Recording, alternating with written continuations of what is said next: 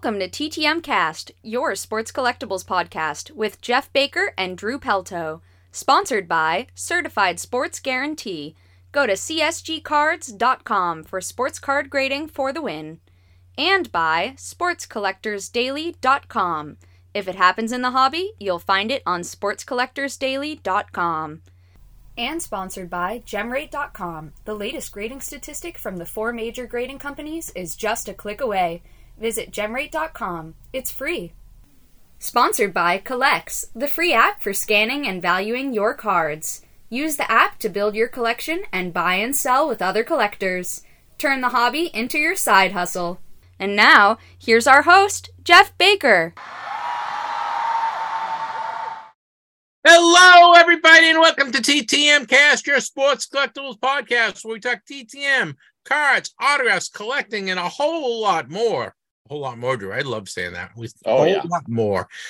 My name is Jeff Baker. I am talking to you from Boston, Massachusetts, and the other voice on the other end of the line. His name is Drew Pelto. He is from Arlington, Texas. Hey, Drew. Hey, good to be here as always. Very cool. We are on season five, Drew, episode 29. It is the July 22nd. We're out, we're, we're on the cusp of the national. Uh, you guys are listening to the Nationally Sport Trank podcast. We we are here. We've been here for five years. We love doing this. We do a, two shows a week. We do a show on Wednesday and we do a show on Saturday. This is our Saturday show, which is uh kind of everything in the kitchen sink, right, Drew? Exactly. Well, Drew is on YouTube. Make sure you follow him on YouTube. He is at DFW Grapher. He has great videos. Make sure you follow him on uh, YouTube. He is also on Twitter. He will not go on threads. He says, no, I will not do it. Will not go on threads, which is okay. Yeah. That's all right. How we doing on uh, the videos this week? Oh, I didn't put one up this week. I'm going to have one coming though after this weekend. So I've got some uh, in-person graphing that I'll mention here a little bit later on that I'll be doing. So figure, you know, last week's video would have been kind of short. It would have been like a five, six minute thing. So this I can at least get up to like 20 minutes or so. Yeah, this week Drew has decided to do his, his show via uh, a string and a paper cup. So we're, gonna. Yes. We're, we're, we're- he said we don't need the internet. We have a uh, 15 mile, 1500 mile uh, long string that's Mhm. hooked up to my living room and his living room, and we're gonna we're gonna try doing the show that way. All right, guys. This actually isn't my voice either. This is one that I have programmed to make it sound like it is. I'm actually tapping Morse code back in my place here. Yeah, we we we, we figured we'd go. We've we've done the te- technology thing, so we figured we'd go old school today, right, Drew? Exactly. well, I got a big I got a big weekend planned. I went to I'm going to the Red Sox and Mets uh, today. While you guys are listening to this, I'm actually be at the game, so I'm watching the Red Sox and Mets today on Saturday. Uh, a couple uh, collection wise, I picked up a box of Heritage Blaster at uh, where did I get that at? Walmart. I think we got, I got it the other day at Walmart, and I'm down to about I think I need about 45 cards for the for the Heritage set Nice. not not not the you know not, not the low the the short print ones but the Of course. whatever the the the ones to the one to 400 right That's Yeah, I think it's usually 400. Yeah. one to 400 I, need about 50 cards there and i i think i need about um 16 cards for the series 2 set so I'm, I'm getting there i'm gonna try, i'm gonna try to pick some up at the national and, and see what i can do and then after that i'm gonna go online and finish these babies up Yeah. i just was at um at, at my my my secret honey hole I- got I got I got a store that has tons of cards here in Massachusetts. So I don't want to give out the I don't want to give out location because I don't want people to go run into my store and, and, and getting all the cards, you know. Yep. But I definitely get that. I went in I went in today and uh I I was talking to the manager and he's like, "Yeah, we just we just we just put all these up. You I got we got, he had uh, he had so many cards there, Drew. It was awesome. So I I picked up four select uh, football blaster boxes. Mhm. Opened two of them. Got I got a uh, uh, uh uniform. I forgot the guy one of the wide receivers uniform card, and I got I got a bunch of cool cards. I got a um uh, uh Jason Taylor zebra, not Jason Taylor. What's it? The Taylor from uh the Colts. What's his name? Jason? No, what's the No, not back? Jason. Um, Jason Taylor was the Hall of Fame defensive end. Yeah, I'm trying to remember Right. who the uh I can't think of the Colts name now. I I know, know, I who you're a- talking about though. I have a brain I have a brain for it, but I got I got a zebra card is. nice. I got zebra. So I got a, I got a lot of very happy with it. I, I like select. I'm a big select guy. Yep, yep. And then we're heading to the national on Wednesday. Very excited about that. Also, it's a cool stuff. Uh, gonna hopefully get some. We'll get a ton of autographs and see see a bunch of old friends and pick up some cards. Really looking forward to it. I also want to remind everyone I have an article in this month's Sports Collectors Digest on our friend Les Wolf. Yeah. So make sure you check that out. So even though we're uh we've been busy getting ready for the national stuff, a lot of stuff going on and uh picking up stuff here and there. And I know Drew, you you had a big week as well. Yeah, I did. Um, I want to go back to what you were saying about that card shop there. You know, we used to have one that sounds a lot like that up in Plano, about 45 minutes from here. It used to be the best place. They had all their stuff broken down by set, by year, in order, by number, just this whole wall of singles, mostly baseball. Then it gets into your football, basketball, and hockey as you kind of go around the corner of it there.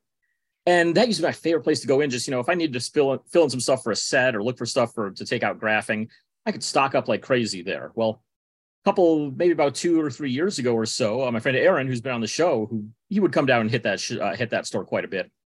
He said he went in one day and the entire wall was gone.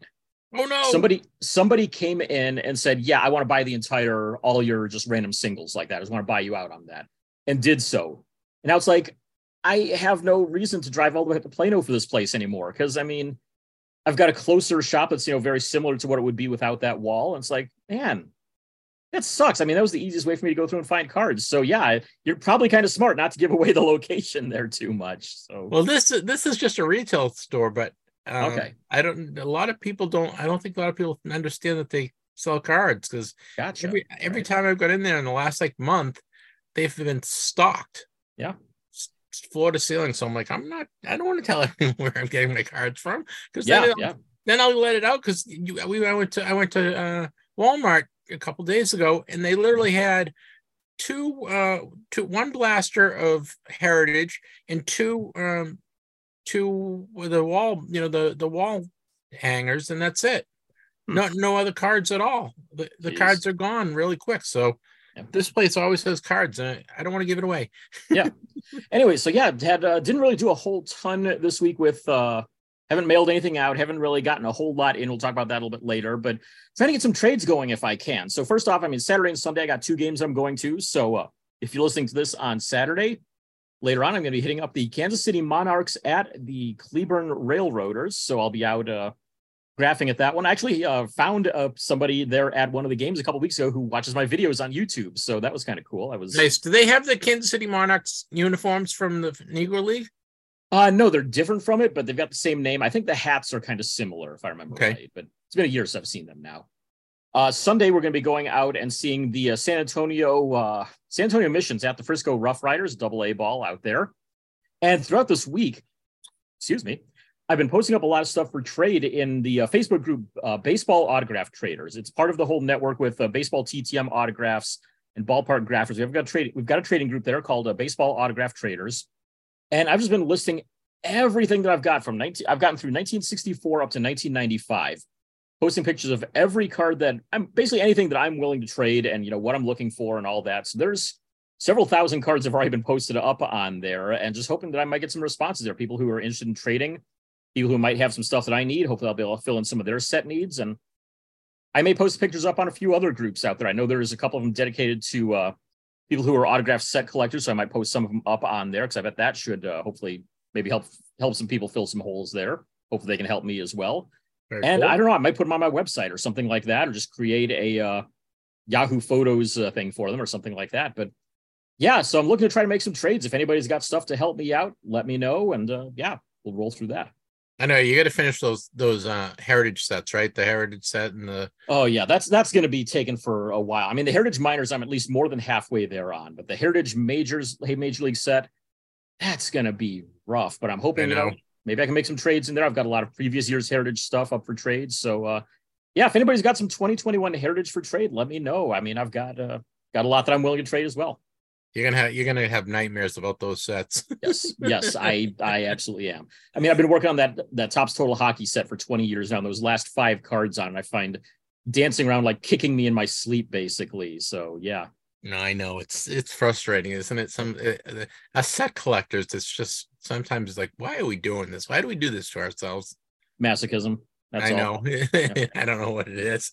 Hey, well, guys, we have a fun show for you today. We, have we, been uh, going, I don't know, a couple hours, and we uh, on our Saturday show because we, we have so much fun stuff to talk about, and I don't I don't think we're gonna have any different this week.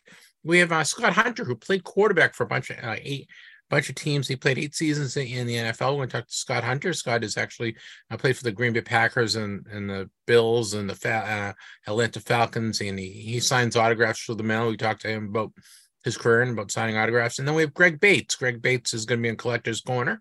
And Greg, of course, uh, writes for Sports Collectors Digest, and he is uh, a freelance writer for the Green Bay Packers.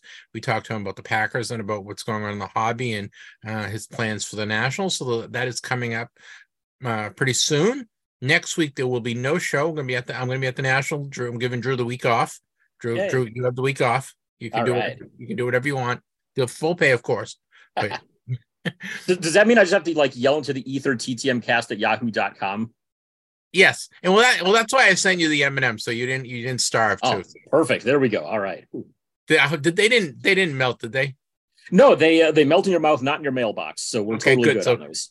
Guys, I, well, I have. I don't know what to do with these. My wife g- gave me these TTM cast M and M's with my picture on them and TTM cast uh, on them, and uh, all sorts of cool stuff. And I sent Drew a couple a couple packs just to, to to get rid of them. But I have I have a bunch of them, so I don't know what to do with them. So maybe we'll maybe we'll give them away in the next couple of weeks, right? Yeah, throw them in some giveaways there. I mean, I've got that uh, Dave Stieb card I want to give away here soon. I could chuck one in with those or something. Yeah, when, we get back, and then also we have uh, new T-shirts come in. Did the T-shirt fit first? I have not put it on yet, but it looks like it should. I mean, it's a it's a two X. I made sure to get a size up just to be safe. So okay. So we get new T-shirts. We will give those. We'll give some T-shirts away uh, when we get back from the show. Okay, because I didn't want to give them away this week because I don't I don't think I'm going to be able to get them out in the mail quick enough. You know. So that you don't you don't want to go out to the national or you don't want to give them all out before the national and stuff too. So right, and I'm gonna ha- I will have some at the national. So if you see me uh, in on the, at the national, uh, tap me on the shoulder, say, "Hey Jeff, where's my T-shirt?" And I might have a T-shirt for you. So if you see me at the national and you want a T-shirt, uh, they're, they're kind of cool. I think I think uh, we did a good job on these ones, Drew. Um. So we get some new TTM Cast T-shirts. Um, and then Wednesday we will have a show this Wednesday. Ezra Levine is coming on. He, of course, is uh, was the CEO of Collectable.com. He is no longer at Collectibles. He is at um, Mascot. is It's a inventory management software. Uh, it's free to use, and I want to talk to Ezra about um, his new company. Nice. So that that'll be a, a great interview. That will be on Wednesday. So we will have, you know, I'm gonna put we'll post it Tuesday night, right? Trey? We'll we'll, yes. we'll record it on Tuesday night and we will post it uh, Tuesday night because I will be flying out first thing Wednesday morning. So we will have a new show on Tuesday. But we all have we have have all our regular segments for the show as well. We absolutely do. Of course, we have Baker's Dozen where we cover everything in the collectibles world, all the news from the previous week. Going to be interviewing, as you said, Scott Hunter and Greg Bates. Have both of them coming on the show. We'll cover making the grade, where we talk about anything related to grading from the previous week. Got the TTM cast stamp of approval. Jeff and I give our thumbs up to. You never know what's going to be something, anything from the previous know. week that strikes our fancy. It's sometimes you, a TV show, sometimes it's food, sometimes it's a weird, random, rare sports team like Australian football. You never know what it's going to be. Usually, if you look at us, it's usually yeah, exactly. It's it's yeah, we we we enjoy our food. We like sure. our food. yes. We've got the uh, the Vern Rapp minute where we're going to cover deaths in the world of sports, celebrity, music, movies, politics. Anybody that you might consider TTMing if they've died, we'll try to keep you posted on all of that. And of course, the main reason why we all are here, our TTM returns. Well, guys, uh, we have the what the most powerful email in the history of the of the hobby. Uh, we give away stuff all the time. We're going to give away a book this week from Ryan Seaver. We'll give we we're going to give away that to a lucky winner. And uh, Drew, we're going to have stuff given away. I'm going to see what I can get at the national. Hopefully, we'll gra- grab some stuff to give away from the national. Then we will be giving away T-shirts in the next couple weeks. And make sure you you you jot down our email address and we'd love to give stuff away. We also love to hear from you.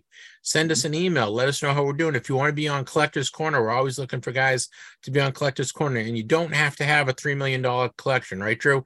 If you if you if you collect uh, Kellogg's 3D cards, we love to. We'll talk to you about that. If you collect, I don't know, uh, baseball coins, we'll talk to you about that. We'll talk to you about anything. So, send us an email. Send it an email to us at ttmcast at yahoo.com. That's keep that email and send us a, a, comment. Let us know. We love to hear from Drew's relatives because his his cousins always give us a gives us a good review. That's why he keeps uh, he, we keep Drew around because his cousins will will will will strike. They've already threatened to strike if he's not on the show. Absolutely. So so uh, please send us an email. All right, guys. Uh, Drew, I think we got all our housekeeping out of the way. Out of the so. way. Done. All right. Time for our first segment, which always is Baker's Dozen. Baker's Dozen, sponsored by SportsCollectorsDaily.com. Smart collectors turn to Sports Collectors Daily to stay up to date. From new releases to incredible collections hitting the auction block, news from inside the business of sports collectibles, and much more, Sports Collectors Daily has it, all with no subscription cost. SC Daily also delivers a live look at the most watched sports card auctions on eBay for every sport. Sign up to get the headlines in your email for free or just visit the website whenever you like. With 16,000 stories in the archive going back 16 years, there is always plenty to read at sportscollectorsdaily.com.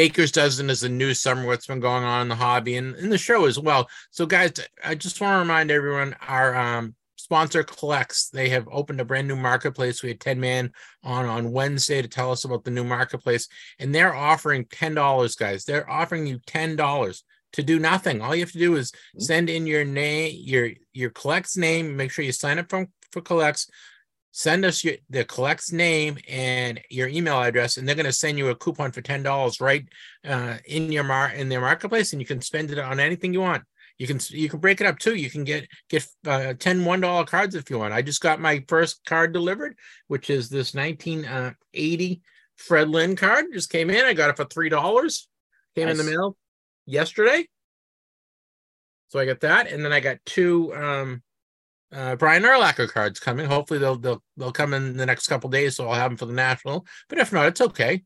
I got yeah. them for like a dollar a piece, and, and then so I've got. I, I think I have five dollars left to spend. Cool. So that's that. That was my. You know, you can go and do ten, one ten dollar card, but I figured I'd do a couple dollar and two dollar cards and and get a lot get a lot more mail. You know. Exactly. Might as well.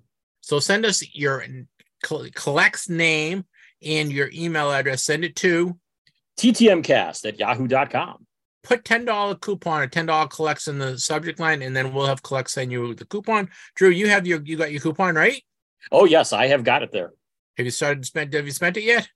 Not yet. I'm kind of holding out on it, make sure I get something really good that I really need and everything. So been kind of, you know, taking a couple looks here and there. If, if something comes to mind, it's like, oh, hey, I need to get that. And I check that, see if they have it there and they haven't yet, but I've got a feeling I'm getting close to something here. Pretty yeah, soon. I'm like a, I'm like a four year old. It's you know I, I have ten dollars. I have to spend it right away. Yes, spend, spend, spend, spend, spend. I can't. I, don't hold on to it too long. So, yep. but I'm having fun with it. So thank you guys. Make sure you get your ten dollars collect coupon.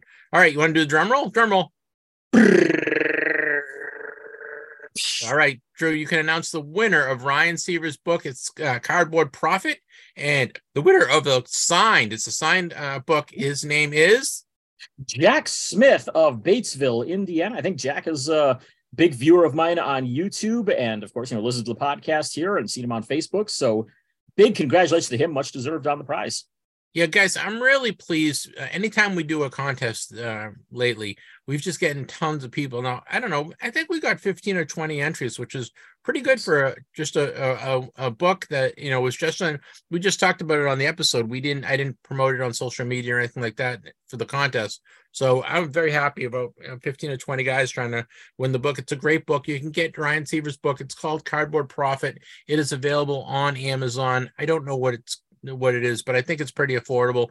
Um, and then he's all he. Um, I'm sure he'll sign it for you if you if you do purchase one. So uh, it, it, it's a good book. Congratulations, Jack.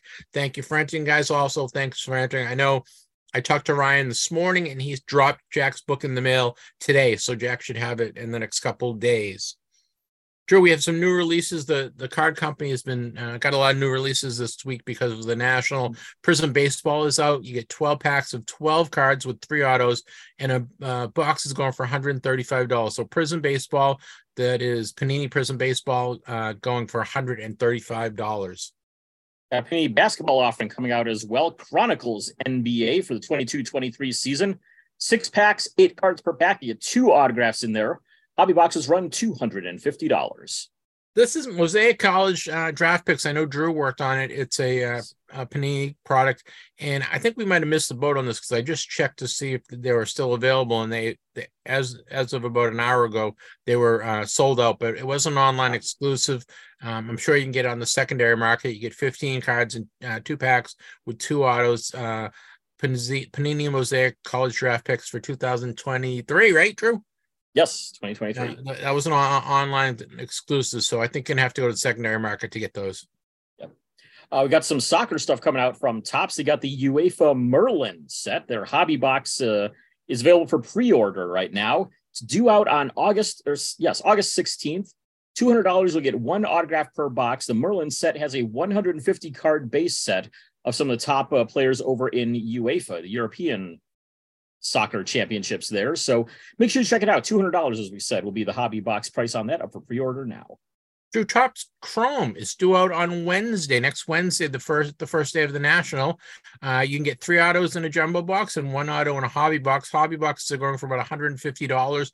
Jumbos are going for about $360. I know um, had a, a pre-order and this pre-order sold out, but uh, I'm sure the you'll be able to find Topps uh, Chrome everywhere. That's usually pretty readily available on, on the retail end, especially on Target and um, and on um, Walmart. So they they're due out on Wednesday. I'm hopefully hopefully I can grab a, a box in Chicago, uh, either at the National or maybe try to get Target. I, I really like the the Chrome. Are you a big fan of the Chrome? It can be good. I mean, there's a lot of really cool stuff in there. They uh, I remember a couple of years ago I just bought a pack and got a uh, pink parallel of uh, what was his name of Bryce Harper. Nice. Found a Bryce Harper collector online, and he said, "Hey, yeah, I'm a huge Harper collector said, I've got a Francisco Lindor autograph from the same product. He said, This is massively a trade in your favor, which I don't care. I'm a Harper collector. I want to make sure the Lindor card goes to somebody who's a tribe fan. I pulled off that trade there. So I'm pretty happy with the uh, Chrome products there in uh, baseball just because of stuff like that. Do you ha- do you have guys that, and this is kind of off topic, but do you guys have guys that kind of follow you that that you know when you buy it doesn't matter what what's release you buy if it's heritage or or Topps flagship or or or i don't know Allen Ginter or any of them there's guy the guys that seem to follow you around. Sometimes there are and i've gotten lucky this year because i bought i think it was two blasters of just the top series one and i got two uh Gunnar Henderson rookie cards, one in each box. So it's like that's a guy I would like having me. Hopefully, he'll follow me yeah. for a few years there. And stuff. I but, have uh, I have Bobby two Witt guys. Jr. was another one. I got two inserts of him in those boxes. Nice. too. I I have two guys that have been following me around for a couple of years now. Uh, Alex Bregman. Yeah. I for some reason I get Alex Bregman. I get his cards. I get his his uh, parallels. I get I, I just get Alex Bregman cards. I don't know why. Mm-hmm. And uh, and Alec Bohm from the Phillies. Oh yeah, I get him for some reason. I don't know why. it's a couple solid guys to have following you there. so, yeah. In fact, when I, I remember when I was a kid, Don Money was the guy. I used to Mm-hmm. get Don Money eh, like multiples of Don Money every year, and every every time I bought a, a pack, he, it's like, oh no, not another Don Money. you know, you're talking about the uh, getting that Chrome box, possibly the National. Don't forget, Topps has that wrapper redemption too. So if you pick up a box of Chrome, you might be able to get some uh, bonus stuff with it there too. So keep that in mind. Yeah, I, I know. I it, I saw that, and I was gonna because I just got I had the um Heritage that I opened the I opened the blaster, and I go, oh, shit, I should have saved all the wrappers, but They they actually make you open it there at the There, table I know. So yeah. but I think I I, I might do that. I because I do want to get a box of Chrome, but uh, I don't want to. The thing is, is that you know you can get it a lot cheaper usually at retail than if you have to buy it through at the show. So I don't know. That is We'll- true. We'll see. So we got uh Panini's got uh, a nice release.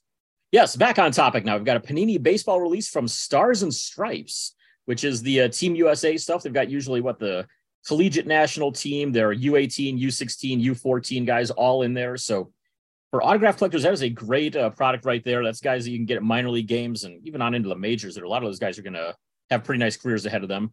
Eighty dollars for a box deal. You get twenty three packs of twenty cards with seven autographs or memorabilia cards in there. So great product. Go and check that one out from Panini. Yeah, they had that that they had that hobby box where where I bought my cards today, but I did not get one. 2023 Allen Ginter are due out in a few weeks. The 24 pack, six cards plus one mini and one insert in uh, each pack. There'll be a 300 card set plus 50 short prints in the set. Um, and I know Drew loves Allen Ginter because you all get all those crazy. So those are coming out in a couple weeks. I just want to we want to let everyone know about that. Yep. We've got a Panini 2023 NBA Black is coming out as well. It's another online exclusive product from Panini. Get five cards in a box there, and it'll run you about five hundred dollars on that. Well, Drew, that wraps up our uh, new releases, but we have some uh, news tidbits to let everyone know about. This one's kind of interesting. Fergie Jenkins, Hall of Fame pitcher, he pitched for a bunch of teams, including the Rangers and the Cubs and the Red Sox. Anyway, did he pitch for anything else? Phillies? Uh, Phillies. Phillies. He made his debut there. Yep. Yeah, Phillies. Um, of course, he's a Hall of Famer. He has a new line of cigars. If you're a cigar smoker, their uh, part packaging is kind of interesting, um, and I bet he does some t- type of uh, promotion sometime with some type of autographs or or cards because he always uh, I don't know if you follow him on, on Twitter Drew but he's always giving away autograph cards and and autograph stuff. So Frank Jenkins has a new line of cigars out and I'm sure they'll be available uh, in cigar retail outlets across the country. So national news for the future. We already know of course you know this year's national 2023 going to be in Chicago 2024, we're going to Cleveland. 2025 will be Chicago again. Nothing yet on 2026, but the three finalist cities have been announced for it. And they are either going to be Chicago, Atlanta, or Atlantic City once again. So, uh, yeah, that's that's probably going to be announced at the uh, national here itself in uh, the next uh, when it happens next week there. So, Chicago, Atlanta, Atlantic City are your finalists. Um, interesting there because I mean Atlantic City, you know, we had our complaints about it there last year, and a lot of collectors did as well, but they're up for consideration again. Chicago being on the list is interesting because that would be the first time ever that it's been in the same city back to back years because yeah. right now they're getting all the odd number years. Now suddenly 2026 they could get an even number year along with it. And Atlanta, they were at Atlanta, I want to say in 1999, perhaps 98, 99, somewhere around there it was one of the least attended nationals ever. I think it was the lowest attended actually of all of them. So interesting that they're giving Atlanta another chance, but probably good. I mean, that's an area that's really been growing quite a bit population wise. And in terms of sports fans, I mean, you've got World Series winner a couple years ago. You've got a uh, great team looking this year that's potentially headed for another World Series right there. So kind of interesting uh, timing there. Do you think they'll give it another chance? Hopefully, uh, personally, if you, if you ask me, give it to Atlanta. Let them have a chance at it. Yeah, Drew, this is nothing like Atlanta at the end of July, beginning of August. You know, yeah, that, that is true. It's uh it's gonna be like putting it here in Arlington, which I mean they have hosted two of in Arlington here before, but last one I think was like 1990, and I can't imagine uh, them ever putting one here again with the weather being what it is. Yeah, it is hot. It's really hot in Atlanta then. So we'll see. I, I don't know. I just, uh, you know what? It's almost just like keep it in Chicago every year and let let let Chicago have it and yeah. It, seems, yeah. it seems to work. The the locale is good. There's you know there's tons of restaurants and things to do around there. Uh, it's centrally located. You can every, everyone can fly into Chicago. It's yeah. not that expensive. Uh, you know the hotels are okay. Um, it's it's almost like Chicago knows how, how to knows how to do it. Just do it. Keep it in Chicago. Honestly. Yeah. Might as well. I mean, yeah, like you said, transportation is the biggest, easiest thing there. So why not? I'd, I love having it in Cleveland there too. You know, give it to them once in a while, just you know, to yeah, give a little okay. variety. But yeah, even Baltimore, it's okay, but it's Baltimore. It's eh, Atlantic City. you know what yeah, I mean? Yeah, yeah, I just I, I, I don't put it Atlantic City ever again. Yeah, don't, I don't, don't know. You know, you, you you know you, you want to do it in New York City, but it's so expensive. Everything's right. just crazy expensive. Um, and I don't know. You know, that maybe you pick a you know one of the uh the suburban New Yorks and, and do it there, but I, I, don't know. I mean, you could do it in Boston, but Boston doesn't have the facility, the facilities or the hotel space to keep yeah. everyone happy. So um, that, and I, I know that they're they need some like places that don't have really super heavy union restrictions as well for setup and takedown. Yeah, and Boston is very heavily unionized. Yeah. so uh, that would not surprise me if they can't do it there just because of that. Yeah, so Atlanta's a fine city, but it just I think Chicago just doing Chicago. That's my that that's my vote. Well, Drew, our friends at Heritage Auctions, which is HA uh HA.com, uh, they have this cool thing. I don't know if you've seen this. They have a 1951 Bowman uncut sheet. Now it's not the second series with Willie Mays and Mickey Mantle, but it's first series, and you know it's a great sheet, a great lot of good cards in it. Uh, there, it's in their Platinum Night uh, catalog auction. It is opening at a twenty thousand dollar opening bid. Bidding starts July twenty eighth. Um, we'll, we'll keep an eye on that because it does. You know, this, this is something that doesn't come up all, all the time. You know, 1951 Bowman uncut sheet. It, it, you know it's not in mint condition because obviously it's whatever uh, you know 50 70 year old sheet but it's still a cool item. Yeah that's i mean yeah i don't think i've even seen any uncut sheets from before like maybe the 80s or so. So to see one from the 50s like that that's that would be just cool to even see.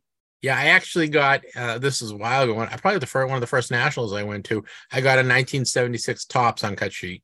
Oh nice. That's in that's in mint condition. I, I i bought when i bought it i put it right in uh uh, a protector, you know, a big p- protector, and it's been in there since.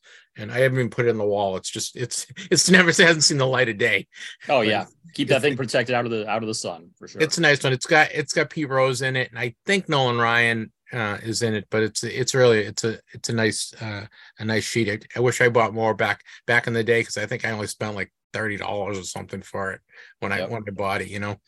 Well, Drew, that wraps up Baker's Dozen for the week. Uh, guys, we had, uh, I, I had the opportunity to talk to Scott Hunter.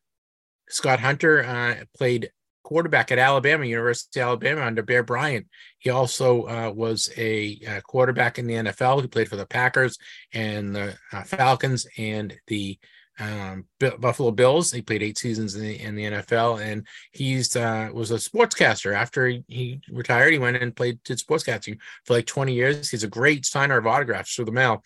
So uh, I got to speak to Scott about his time uh, playing with Bear Bryant and playing uh, against Don Shula and playing uh, uh, with with, with um, Bart Starr. Bart Starr was his teammate and his coach. So we also talk about signing autographs. So please enjoy my interview with Scott Hunter. The Certified Collectibles Group is playing to win. CGC Trading Cards and CSG are combining into CGC Cards, solidifying its position as one of the world's largest and most prominent card grading services. With the merger, collectors get a number of upgrades including the option to submit without a paid membership, a Gem Mint 10 grading scale, a sleek new label, a simplified submission process, and prices you are going to love. Grade all your cards with CGC Cards and visit cgccards.com today. Guys, we have a very special guest today. His name is Scott Hunter. He played quarterback at the University of Alabama. He was drafted in the sixth round of the 1971 draft by the Green Bay Packers. He went to Alabama where he broke or tied 15 University of Alabama records from 1968 to 1970. He played for the Green Bay Packers, Buffalo Bills, Atlanta Falcons, and Detroit Lions from 1971 to 1979. He is a member of the Alabama Sports Hall of Fame, got inducted in 1998 after he retired. He was a sportscaster and he is a pilot. We're going to talk a little about flying too, Scott. All right. You bet. well, sure. Welcome to the program, my friend. Glad to be here. So I'm glad anybody remembers those old statistics. I, you know, it must be nice for you to just to hear hear everyone uh, run down your resume and like, wow, I really accomplished a lot in in my sports life. Well, you know, Wikipedia has done a lot for us old former players. You know, now that there's Wikipedia, uh, somebody will tell a kid, you know, you ought to go to Wikipedia and look up, look him up. He, back in the day, he was, and they do, and they go, wow. so give do, it. you know Wikipedia. what you, you play, played quarterback. Do you always um, envision yourself as a quarterback when when you think of yourself? Yeah, I'm a I was a I'm a quarterback. Well, I started out, you know, early age. Uh, throwing the football through the proverbial tire swinging from a tree. Yep. And trying to get good enough to get out of Lucedale, Mississippi. and so consequently, uh, I guess I did because I wound up, you know, going to a great high school and playing a great high school football program, Vigor High School, and on to Alabama, and of course on to Green Bay, the Green Bay Packers, and the NFL. Do you have a, a favorite uh, game uh, at Alabama? Is it the is the game against Mississippi uh, and, and, Archie Manning, or is it one of the bowl games you played in, or is there another game that that really uh, is one of your your favorite games as a collegiate? Well, I'll default to the fans on that. I mean, no matter what I say or, or no, no, no, no, no, no, no, no, no, no, that's not fair. I, am saying one when you when you're sitting in, in your in your easy chair and you you kind of harken back to like, oh, remember when we beat Auburn? Or is there really one game that that kind of brings a smile to your face?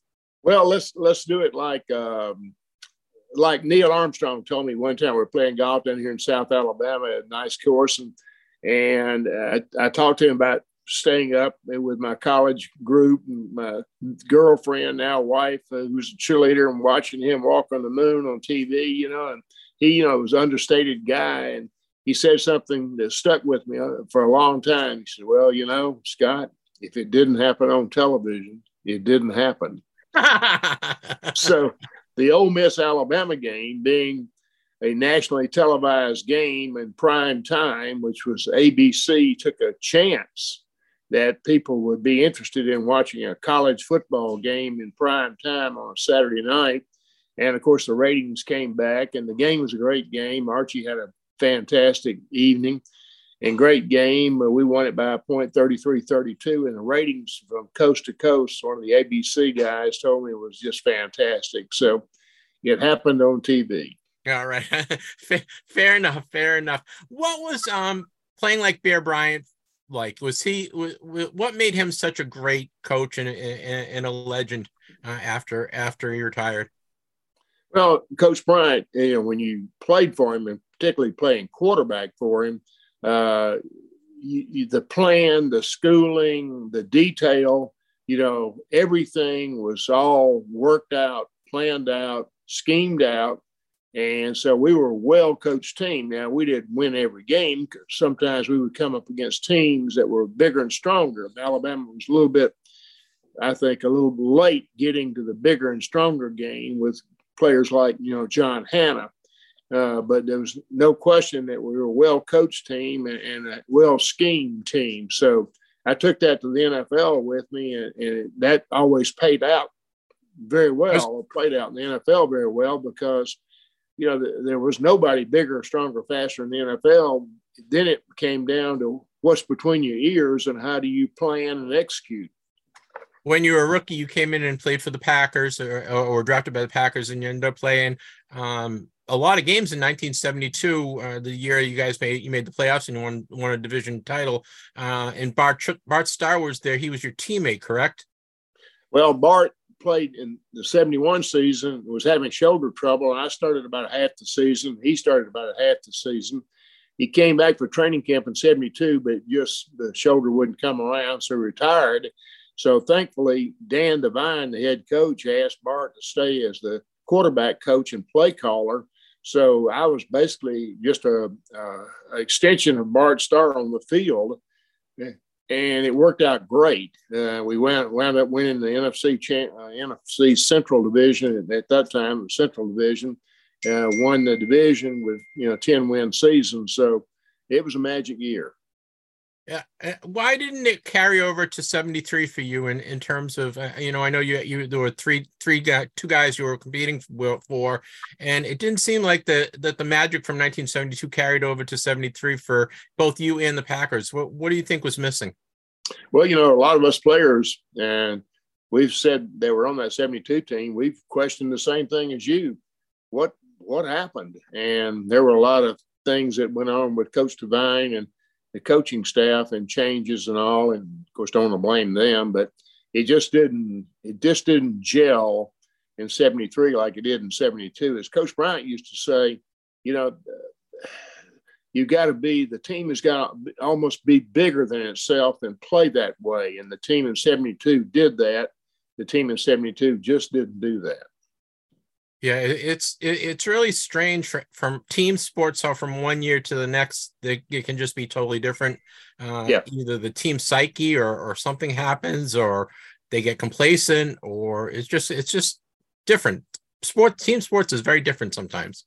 Yeah, uh, uh, you never know. You got to play every game like it's your last because it might be your last. So I think that's the way we sort of approach the 72 season is, hey, we got to play this season like it's the last season we'll ever play in the NFL.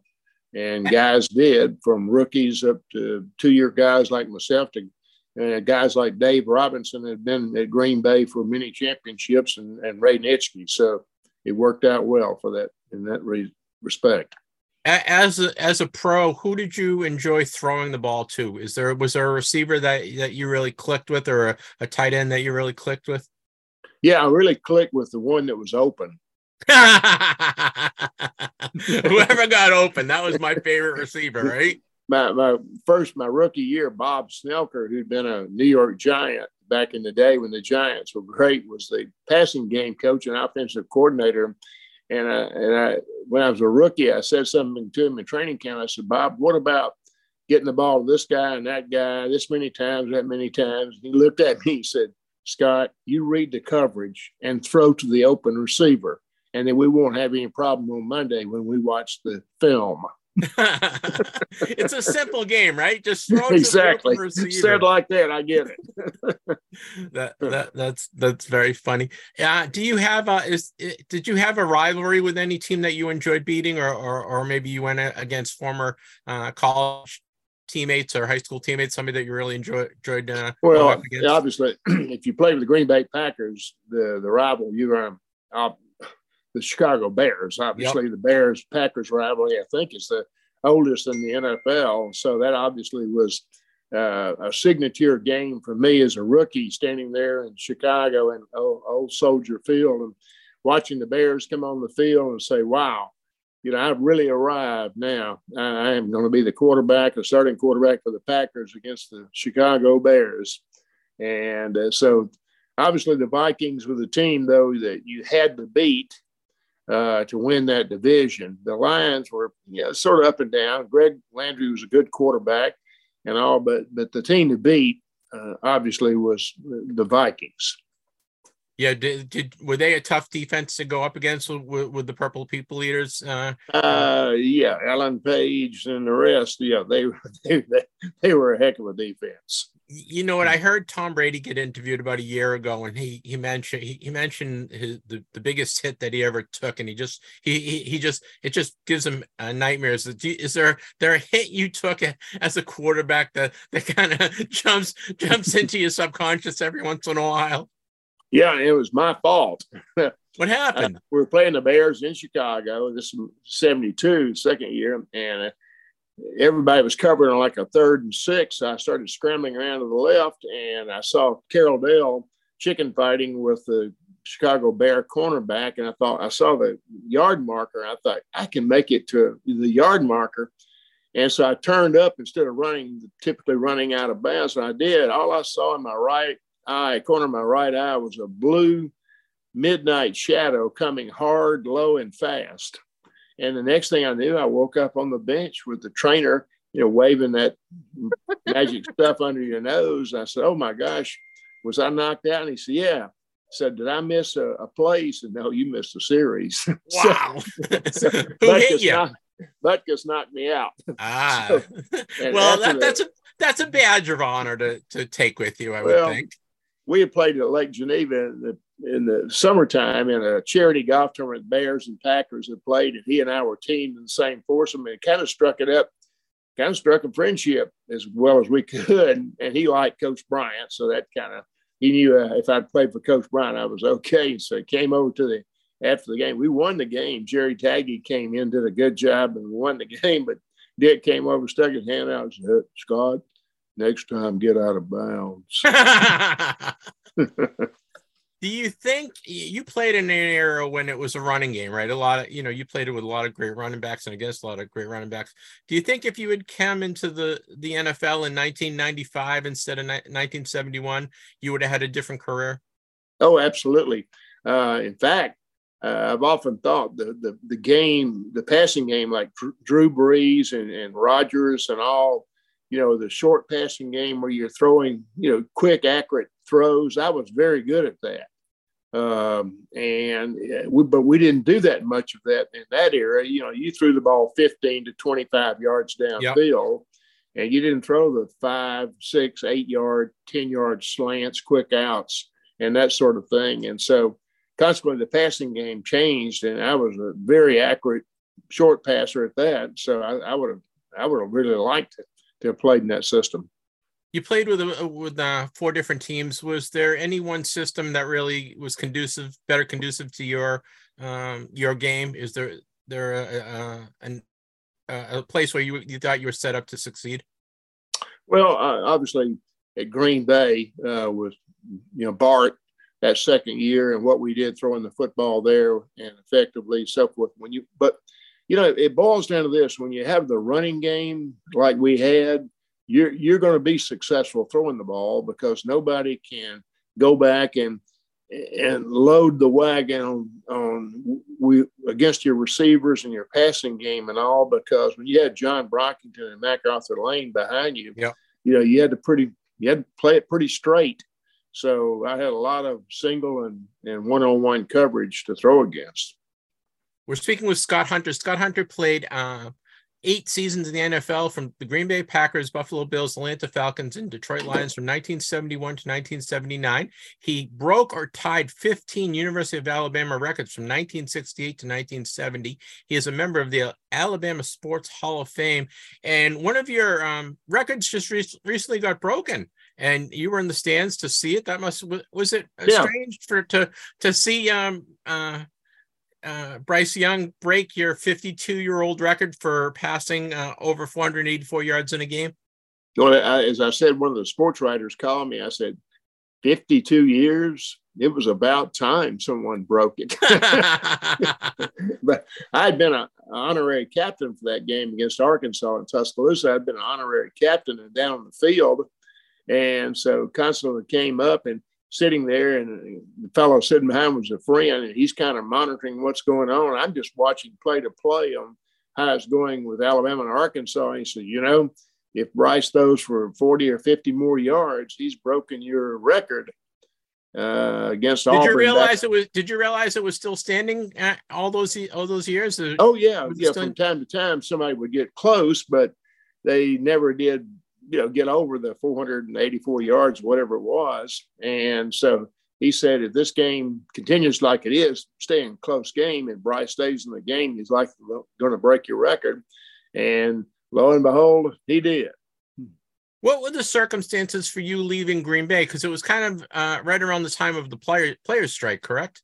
Right. We had a players strike in '74. You know, the, uh, remember the our so-called I guess you'd say, term for it was no, no, freedom, no football. And I felt like the team and a lot of the other players felt like we all needed to stay together and stay out. And Coach Devine wanted us to come in. And I told Coach Devine when he asked me, I said, it's I'd call Coach Bryant in Tuscaloosa to get his opinion on what we should do. And he said, Well, Scott, we're the offensive linemen. I said, Coach, they're walking the picket lines with signs. He said, Well, you better be out there with them. Yeah, because so, if you're not, they're not going to protect you, right? Exactly. So anyway, Coach Devine didn't particularly like that comment I made, and uh, so uh, you know we so he wound up trading me and thinking he was going to get the team to come in, but they you know they they held out. So that that strike that was kind of a rough time. Um, and but some some coaches like you know Bud uh, Bud over at uh, Minnesota played it well, told the team stay out, don't come in until it's over. Uh, some didn't play yeah. it so well. Head You know what? It's I don't think the players today understand um, what you guys did to lay the foundation to for how much the, the game has grown. And you know, I talked to a lot of former players that, from your your era, and, and they, to a man, uh, you know, are proud of what you guys did in terms of build, helping build the NFL. But I don't know if the players today understand that. Would you agree? Well, uh, what we were asking for was free agency, and as you know, it later came, and baseball it came too. So that was the only only way for a player to to market his skills after your contract was over. Uh, was say with the team you're on, if you, you didn't have free agency, you just belonged to the team you were on. But you know, if you could go to another team and they would pay you more money, then obviously that's what happened with the NFL. And it hadn't ruined the NFL. It's still a fine sport. It's still great football, and um, it, it's just a the chance for the players to get more of the pie. Yeah, no, I agree. All right, the one thing I have to ask you because I don't know how you got your wife to sign off on this. How did you get your wife to sign off you to become a pilot? My wife would not in one second allow me to do that. well, I, I, was an Air Force ROTC in Alabama. In case I didn't make it in the NFL, I was going to. You had something to fall back on. take that commission and go fly jets. So anyway, so I'd always had aviation in my background and so forth. So I snuck out to the Green Bay airport without her knowing and started taking lessons. And I soloed, I think, before I told her. Does she get up? does she get in the plane with you now? Oh yeah, we we went over to Savannah a couple of months ago for our teenage sons parties for graduation and all, and see the Eagles uh, and so forth. So yeah, she flies. Well, I'm looking forward to my my family gave me uh, my birthday was last week. They gave me a trip to Savannah in October, so we've never been. So we're all going oh, down as it. a family. So, well, where should I go? What's what's the restaurant I should hit up? Oh, hit them all right along the river there. Restaurants galore, the hotels. Go up on top of the the bar on top of the roof and look at all that ship traffic going up and down the Savannah River. It's a magic city. Yeah, I'm I'm really looking forward to it. Um, you know, are you surprised that people uh, still want your autograph. You haven't played in what 50 years, right? And and uh, you know, I sent you a card and you you you signed it for me, th- and I really appreciate it. Are you surprised that people people still are, are requesting your autographs with the mail and and uh, at different events? Well, I think uh, going back to what we said earlier, Wikipedia and and the internet has helped that. You know, for years, uh, the only people people that wanted my card, the only person that wanted my card autograph was my son Jamie, and he was he would run off to his friends and traded trade two or three of my cards for a Bo Jackson card. So that's about the only uh, business of my card there was for years and years. But I noticed about 20, 20 so years ago, I started getting cards in the mail for, and people asked me to sign them and all. And of course, you know, now that they know your address and they can go to the internet and so forth and find you, that's I, hardly a day goes by that I don't get a uh, envelope with cards in it or request to sign cards. It, is, does that give you a nice feeling that, that fans still recognize you and still remember you and, and still want your autograph? Well, I, I think that um, what I found in NFL film, NFL fans are are all like elephants. They don't forget anything. I mean, all of them, both the ones that don't like you, but or the ones that do like you. I was going up in the stands at Green Bay back in 2008 or so at the uh, at the alumni weekend, and I was going to go up there and get Jamie. He had flown up there to he wanted to go on the sideline, and John Brockton and my teammate had given me his pass. So I'm coming down, and the fan yelled, "Hey Hunter! Hey Hunter! Hey, how are you?" And he says, you know, I was sitting right here in 1972 when you threw that interception and Paul Krause picked it off and ran it in for a touchdown, and we got beat 24 to 21. yeah, thanks for reminding me about that one, buddy. Man, y'all don't forget anything, do you? That's fine. Were you a card collector as a kid? Did you collect cards or, or anything? No, I, not uh, you know baseball cards a little bit. I still wish I had them. I had the Mickey Mantles and the Willie Mays, but you know nothing you know like card kids and, and card card collectors do today. Do you have a favorite card to sign or a favorite picture that people uh, have sent you to sign? Oh well, of course the Green Bay rookie card and uh, my second year card. Uh, you know, I get a lot of those, Atlanta Falcon cards and so forth. So, uh, yeah, that's that's what I get. Did you um, have any keep any memorabilia from your playing days? Did you keep helmets or, or jerseys or game balls from your playing days? I had my helmet for years, and the last I saw of it was right around Halloween, and Jamie Hunter was going up the driveway with it, clunk, clunk, clunk, clunk, clunk, and I never saw it come oh, back. Oh no! I'm sure it's a lamp stand, lamp stand now with Green Bay Packer lamp stand somewhere. That's, that's funny. How about game shirts? Did you keep any game game jerseys? No, didn't. You know, all this. I had a practice jersey here, and again, stuff you kind of wear out and run yep. around. But but the Packers are nice when you go up there for the the alumni weekends. They they have a jersey for you to wear, and so I've got two or three of those, and they're just like the ones we wore back in '72. How about any game balls or autographed team balls or anything like that from from your playing days? Well, I got pictures, you know, that uh, some of the teammates like John Brockton signed a picture and so forth, that sort of thing. Uh, but not not a lot of paraphernalia except for pictures. Okay, interesting. Did you, you know what I always ask ask former players, did you ever go into a, a grocery store or supermarket and buy a couple packs of cards to see if you could get your own card when you were playing? You know, I never did that. Somebody, Jamie you guys, I, I think I've only had like one or two people tell me that they've done that. That would have been the first thing I would have ever done. I would be like, "Give me a box of cards so I can get so I can get my own card." Dad, Jamie would say, Dad, why don't you get a bunch of cards? I, said, I didn't even think about it. You know, I know it's it's really mind. it was it was a different time. Did did you um get do, you know did you get any autographs or try to get any autographs from any of your um your your opponents? You know, you played against such great guys. Your teammates with OJ Simpson and uh you know played with such such great players. Did you get any auto, uh, autographs from any of those guys? you know, that's one of the things I, I, I've kind of blame myself for over the years. I, I'm standing there with Roger Maris and and uh, Mickey Mantle together. I'm sorry, Yep. Roger, Roger Maris and Henry Aaron playing a charity golf tournament in Atlanta. I'm standing there talking, and you know those charity golf tournaments, they all get jammed up and they're slow. And I'm talking to them for about five minutes, and I thought, and there was a cameraman there. I said, and I didn't get a picture with Roger Maris and Henry and Hank Aaron. You know, that's mentality. Yeah, Neil Armstrong and all these other guys. Yeah. Know, we playing out there down at uh, the country club or the club down here south of me. And, you know, I never thought about getting a picture with Armstrong. We, you know, never even occurred. Yeah, it's just it's just a fu- funny time because you were kind of in the middle of it. I know after you um retired, you ended up being a sportscaster for for a couple decades, right?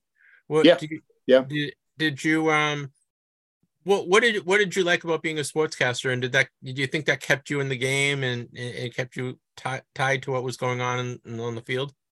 Yeah, I, I had no no idea that sportscasting would come along after I got in the NFL, came back to the Mobile area and thought, well, I'll go into coaching or uh, college or, or NFL coaching or something in that. And the CBS affiliate here in Mobile, uh, the owner asked me to come in because their guy was retiring and and see if I could do it. And did and wound up staying in the business for 20 years, but I thoroughly enjoyed it. You know, you, you're on the other side of the camera instead of answering Yeah. the questions, you're asking the questions, and I knew the questions to ask. You know, it's funny. I like being on this side as opposed to your side. I like asking the questions as opposed to That's right. answering the questions. And I was on your side. I was asking the questions. that, that's very funny. We're speaking with Scott Hunter. Scott Hunter played eight seasons in the NFL. He went to Alabama. He was drafted in the sixth round of the 1971 draft by the Green Bay Packers. He played for the Packers, the Bills, the Falcons, and the Lions from 1971 to 1979. He was inducted into the Alabama Sports Hall of Fame in 1998. That must have been an honor for you. oh, certainly. Know, Coach Bryant and Coach Jordan were the two of the original members of the Alabama Sports Hall of Fame. You come through Willie Mays and all those kind of players that you know, Willie was from Birmingham. That was the reason he was inducted, Bart Starr, and on and on and on. Alabama has a rich sports history, not just of football players, but baseball, all, NASCAR drivers, you name it. Do you have a, a favorite moment? We talked about college. Do you have a favorite moment in the NFL? Of uh, a favorite game that, that you played in? Is there the one game that, that that was a favorite moment for you in the NFL? Yeah, I think uh, that the second Viking game in '72 in Minneapolis, the old stadium, the vet, Uh-huh. the old vet out, Yeah. you know, outside, and uh, it was four below zero at kickoff, and it went down from there. So I think somebody said it was the second coldest game ever played in, in the NFL, behind the Packers and the Cowboys Ice Bowl. But anyway, we were down seven to nothing at halftime, came back and won the game 23 to seven and clinched that game. That win allowed us to clinch the Central Division Championship. So that, that was a that was quite a memory. For for a boy from the South, you went to Green Bay and Buffalo, and you had to wait to get to Atlanta to get some warm weather. It's uh, I, I I'm a Boston guy and I hate the cold. I I would have stu- I would have I would have said Miami. Can you can you sign me? But it's a little different when you live in Wisconsin and and grow into it as as the you know as it comes along in August, September, you know, October. It's another thing to fly up there from New Orleans or Miami and play when it's about 20 degrees. Well, Scott Hunter, thank you very much for your time. I really appreciate it. It was a thrill to meet you and, and talk a little uh, college football, a little professional football, and, and an autograph signing. Do you go to many um, autograph events nowadays in terms of going to uh, card shows or, or uh? You know, you mentioned you go to Green Bay for some reunions. Do you have any uh, much dealings with fans and, and autograph shows uh, or? Uh, yeah, the Packers are really good with their alumni. They have us back up there, and so uh, about every second or third year, I'll go back up there and they'll lay it all out, the autographs and and so forth, and Packer fans are like the one I said. They don't forget anything, good or bad. Yep. Do you keep in touch with any of your former teammates, either college or, or pro? Oh yeah, uh, most a lot of the Green Bay Packer players. Uh, we were emailing uh, the other day. We we lost John Brockington March 31st. John passed away, and but you know that group of Packer players have stayed together and and communicating and all. So we stay in touch. That's very nice. So thank you again, Scott Hunter. Thank you very much. And please stay safe when you're flying. I know you went and got your, your physical and they gave you the go ahead again. So That's right. stay safe when you're flying. And I really appreciate your time today. All right. Thanks for the call. Enjoyed it. Okay. Thank you. I did too.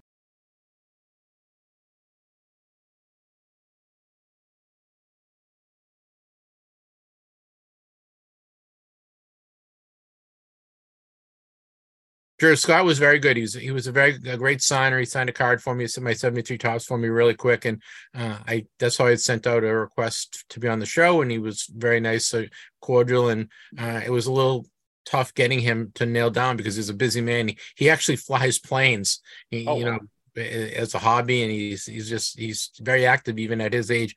So it was it was great to uh, sit down and talk to him. So hopefully enjoyed my interview with Scott Hunter. All right, that wraps that up. Next up is Collector's Corner. And now it's time for Collector's Corner. Let's hear from our collector this week. This segment is sponsored by CollX, the free app for scanning and valuing your cards. Check out the new CollX marketplace to sell and buy cards. Turn the hobby into your side hustle today. Well, Collectors Corner, we talked to collectors. This week we talked to Greg Bates. Greg Bates is a collector as well as he writes um, articles for Sports Collectors Digest. He's a freelance writer. He had he's a all sorts of articles for Sports Collectors Digest, as well as a freelance writer for uh, does covers the Green Bay Packers. So we talked to Greg about uh, Aaron Rodgers and the Green Bay Packers, and also about what's going on in the hobby and what his plans are for the Nationals. So please enjoy my interview with uh, freelance writer Greg Bates. All right, guys, we have a great guest today. We have Greg Bates. Greg is a national freelance journalist. He is from Green Bay. He is the an editor at large at Sports Collectors Digest. He's write, written a ton of stories for Sports Collectors Digest, and uh, we're going to talk to him a little about Green Bay Packers, a little about the hobby, and and the upcoming national uh, coming up next week. So, welcome, Greg. Thanks, Jeff. It's good to be back on. Uh, I love talk. I love talking to you. You are you're always been a great guest. Um, let's talk Packers, okay? Because I know that's that, that's your heart, right? That, that goes right to the heart of, of what what you love. Um, first, Aaron Rodgers is going to New York. Uh, did you have much interaction with Rodgers, and do you think he's going to be able to withstand the scrutiny of the New York press? Yeah, I would be in on some press conferences with him, like in his locker room every once in a while. Um, he was he's an interesting guy. He's I would say I've you know I've talked to hundreds of professional athletes over the years with doing stuff for the Associated Press for Packers games and stuff, and I would say he's the most calculated guy I've ever talked to. I mean, he knows exactly what he's saying when he says it. You know, so with uh, the whole COVID stuff, with him, you know, not getting shot and using words to to mask that and all yep. that. I mean, he knows exactly what he's saying. This guy is sharp as a tack. Um, uh, you know, he never really got grilled, grilled here in Green Bay. I mean, you hear about the media and it's soft and everything like that, you know, and everybody always compares it to the New York media. Oh, how's such and such going to do with the New York media? Well, boom, there he is, you know, and and Favre, Rodgers' predecessor, went there, and you know, Favre did probably okay, but you know, Favre's you know the the Mississippi guy who's just going to say whatever's on his mind and he doesn't I mean he's totally opposite of what Rodgers is when Rodgers knows everything he's going to say and Favre just is off the cuff. So I think Favre did okay, you know, I think Rodgers will he'll do fine. You know, he'll manage whomever if if there's some tough questions you know, he'll answer it or he'll get by. And I, I think he'll be okay. It'll be an interesting situation. Um, you know, I think he's probably already faced it here for a number of weeks and stuff, just on questions to be answered and everything else. So I think he'll be fine. Um, my one Roger story is uh, kind of funny. It was his. It was between the summer when he was taken over in 2008, and Favre had gone out to New York. Well, Favre wasn't out to New York yet, I don't think, but you know, Favre announces retirement, and then you know, double back, and he's like, "Well, I don't know if I'm done yet. and then there was that whole uncertainty, and you know, they, they all do that, don't they? Yeah. so then it was going into year four for Rodgers, and you know, okay, he's the starter now. Well, with with media, they always have the starting quarterback for any NFL team has their handler or whatever for you know public relations. So I was in the locker room one day. I was only this is you know this probably I'd been in the locker room I don't know six times maybe close to a dozen at that point. I was pretty early on, you know, covering some Packer stuff in 08. And I didn't know much about the rules. And he had a you know PR guy standing over by him at his locker, and he probably just jumped out of the shower or whatever, was getting all set. So give him a little bit of room. And I kind of walked over him. He was putting his shoes on or socks on or something. And I'm like, hey, are you, hey, Aaron, are you talking today? And he looks at me, he goes, no. And I'm like, oh, I'm like, he's like, I'm like, oh, that's that's too bad. I wanted to talk about Favre, and he goes, oh, and he lets out this big groan. so my boss at the time, who I was really good friends with, he um he's like, oh my god, you just pissed off Rodgers. so you know, people in the locker room going, oh no, all this stuff. So you know, everything was fine. But it was just kind of like, you know, he started to, you know, that's when he uh became Aaron Rodgers 15 yep. years ago, and you know you don't talk to Rodgers unless it's Wednesday afternoon. So yeah, you know, you you you were you used the word interesting, and I think that's best describes him, right? He's an interesting fellow. he is. Right? Yeah. Do, do yeah. you think um, Love is ready to step in physically and emotionally uh, to be the starter of the team? Isn't that the million dollar question, Jeff? I know. I'm asking you. You you know these guys. yeah. Um. From what I've heard, you know, from a couple of the players. I haven't seen firsthand. I haven't been to any practices yet, but I mean, he's impressing his guys, but it's always, you know, are they buttering him up? Are they, you know, just behind him just because of whatever, you know, everything that's been said? They, you know, Jaire Alexander said, you know, he's ready and he's going to be a great quarterback and all that. But, you know, he, he never showed too much in his opportunities when he was in there. Um, yeah, I agree. I, I, I, he's kind of a, vanilla, right? You don't know much about him. He is. Oh yeah, that's yeah. It'll be interesting. You know, I don't know what he'll get for you know preseason reps and stuff like that. If they're going to keep him under wraps just to you know get him ready for week one and then just boom. You know, Coach LaFleur has always said, "Hey, he's ready," and obviously they think he's ready. If they're going to get rid of a you know one of the best quarterbacks of all time, you know, back to back MVP winner. Yeah. You know, if they're just going to get rid of him you know, at, at tail end of his career, but you know, at partially at the height of his career here. So they think highly of him. And I don't think, you know, the, the Packers GM and everybody else would just let Rodgers go if they didn't think Love was ready. It's going to be interesting. Is Hard Knocks going to be the number one rated show in Green Bay this year? Oh, I bet. Yeah, that'll be interesting. I haven't seen too much on it, but I know Roger said we got forced into it basically. So, um, yeah, yeah well, they, be... they were actually talking the Patriots at one point, but Belichick kind of put the kibosh on it. Okay. Yeah, yeah, it'll be it'll be interesting to see you know how he interacts with other players and stuff like that. You know, I think uh, there's always been talk that oh, you know, Rodgers doesn't interact with some of these young guys and whatnot. So that'll be interesting to see that behind the scenes, everything. If Rodgers is going to, yeah. you know, do a whole 180 and, you know, show that he can get along with and talk to, you know, these youngsters and stuff like that, or is he going to really show, you know, what some of these locker room guys have said in the past that they don't really, he doesn't really mingle with guys who are, you know, not, you know, uh, veterans and everything like that. Yeah, and I think the Jets try to insulate him right by bringing in some of his guys. So there there will be a few of the few of his guys uh, in the room, so to speak. Yeah, I mean he took what six of them or something like that. Yeah, I mean that's a good number. Yeah, Mason Crosby might be next. really? I don't know. He's a free agent. We'll see. Okay. I don't, I don't know if I'd want him on my team. He he he gives me an ulcer. Yeah, this is true. Hey, um, we are at. Let's talk a little hobby. Uh, we are at kind of a crossroads of our hobby. I think uh, we have all this, you know, Fanatics coming in, Panini going out type of thing, and uh, you know, Fanatics just made a huge announcement that they're going to start a uh, uh, doing their own shows, promoting their own shows, and it just um, you know things keep changing on a dime. Every, you know, every week there's something new. Uh, do you think when when when the dust settles in, in, in you know two years, are we going to like what our hobby has become? That's a good question. You know, you hear a lot about monopoly and monopolizing, and then they're, you know, Rubin's coming in and sweeping up everything. He's he's saying he's doing what he kind of had said initially when he came in. You know, he's going to take this, he's going to do that. Um, you know, what's next for Fanatics? Is it, you know, get a grading company, start your own grading company?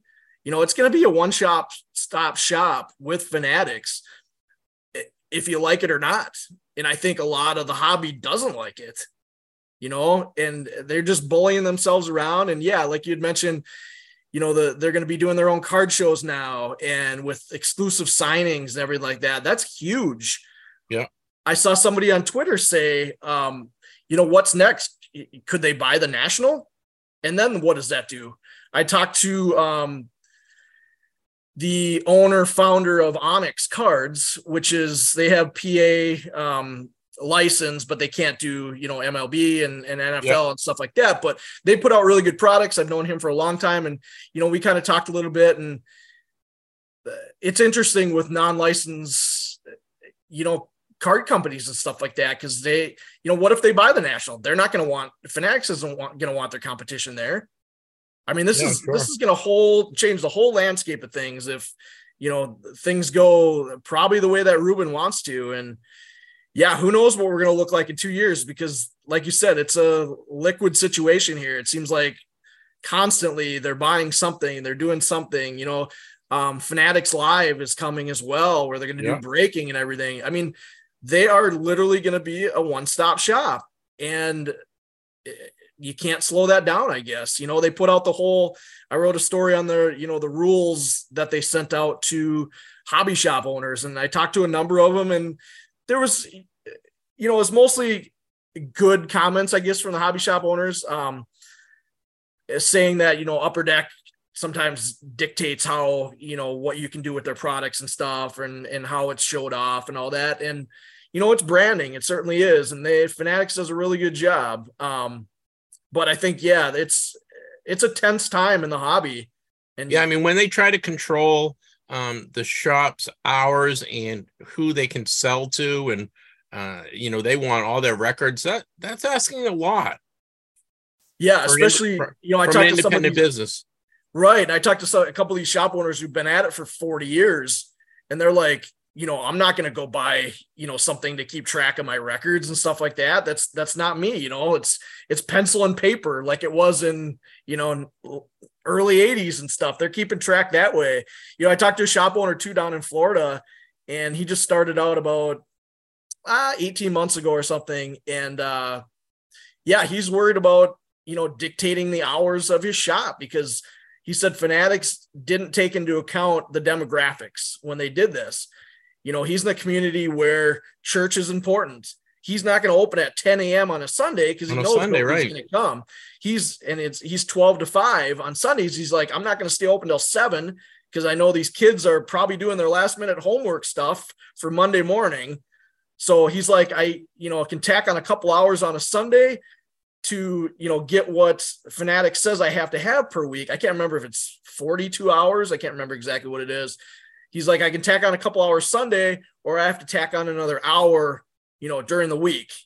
And that takes away from family time and everything else because it's him and his wife and a young kid, you know, who are kind of doing it. So, yeah, it, it's just, it's really interesting to see how them kind of flexing their muscle. And I think, you know, they have the good intentions at the end to grow our hobby, which is, is I think everyone is for. It's just how many toes they step on and how many eggs they break before uh, we get to the end result. You know, when when and when that end result comes because you know they went out and bought PWCC and and you know you've been around long enough PWCC does not has not had the best reputation in in our in the hobby and yet they didn't they didn't blink twice to to to take out up the a company like that with, with uh, not the greatest reputation right yeah and I talked to off the record I talked to couple PWCC guys, and this was right after it happened. I said, "Is this good for you guys?" And they're like, "Oh yeah, this is good for us." Oh yeah, it's great for them. It's fantastic for them. Yeah, you, you did you did a story on Rob Go uh, for the for Sports Collectors Digest. He he of course made three huge purchases of jerseys. The Gretzky uh, was a uh, one of his final jerseys, the Kobe jersey, uh, which was a, a, playoff jersey, and then the Wilt Chamberlain rookie jersey, which is unbelievable to be able to go and buy those three things. Um, not him specifically, but do you think it's good for the hobby to have a, a hobby whale out there that, that that is scooping up so many of the the the key items in the hobby? You know, just one person or or two people kind of controlling the, all that stuff not only did he buy those three, he bought them within what six days. Yeah, I mean that's. I don't know. I don't know Rob from Adam, and and I'm not um saying Rob is a bad guy because I don't. I've never spoken to the guy, but yeah. I'm just saying. I'm just saying uh, from a conceptual conceptual standpoint. You know what I mean? Hmm. Yeah. I mean, three things in the grand scheme of things aren't going to be you know that impactful. I guess you know you're going to get some guys who are swooping in, buying this and that. But I think there's plenty out there for everybody else. I don't think it's a bad thing for the hobby. Um, you know, he he's a nice guy when I've talked to him a number of times. Um, seems respectful, certainly to the hobby. Um, is not necessarily in it, you know, for the money per se. I don't think. I mean, he he seems like more of a collector than an investor. Yeah. In my opinion, just talking to him, and obviously that's a good thing for the hobby with with so many investors, quote unquote, you know, jumping into the game the last three years here. So um, guys like him, I don't think uh, people have to be worried about. Um, yeah, I, I think it's okay for this. All right, cool. Um, we have got the Nationals starting in a couple days, actually on Wednesday. Uh, I know you wrote a, a, a long piece for the magazine. Can you you um, give us kind of a look ahead of what you think what, what you think we're going to see at the National? Some some of the uh, some of the the previews that you've heard from companies out there and um, what what you think might be the buzz of the national this year i mean last year it was certainly the mickey mantle card everyone was buzzing about the mickey mantle card in the heritage booth um, is do you have a, any foreshadowing of, of, what we can expect to see in chicago in a couple days there's not going to be a big Mickey Mantle type card this year. That's the thing. I talked to Derek Grady a while ago from Heritage. Yeah, I had him on the show last week.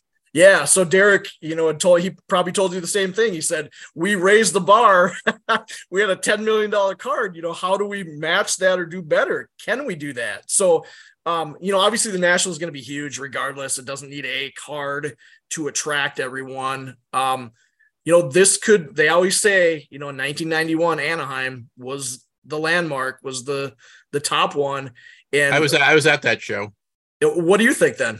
Was I don't know. Legit? I, don't, I, I don't know. I you know what? Because it, it, it's such. Every time there's an announcement, I'm I'm taken back.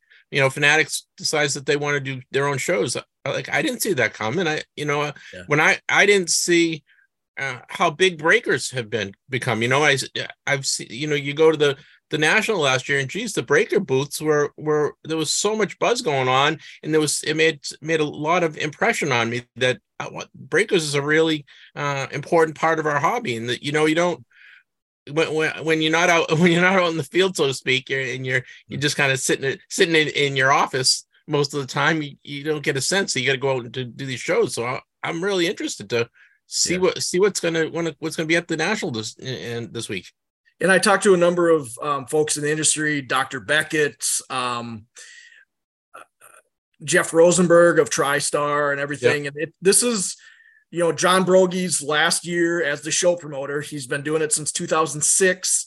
Um, and in the last few years, I mean, they we've put out really big numbers, and they think that this is his swan song, and this is going to be the biggest year, um, which it could be. Um, so that'll be interesting to see. I think it's bigger this year. It's almost 600,000 square feet that they have. I think John thought it was going to be, you know, the biggest ever.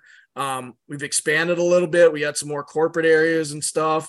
Dealer booths were sold out, you know, at the end of the show last year, just like it's been for a number of years here. I mean, the interest level is as high as it's ever been. Um, you know, vintage, of course, is going to be hot.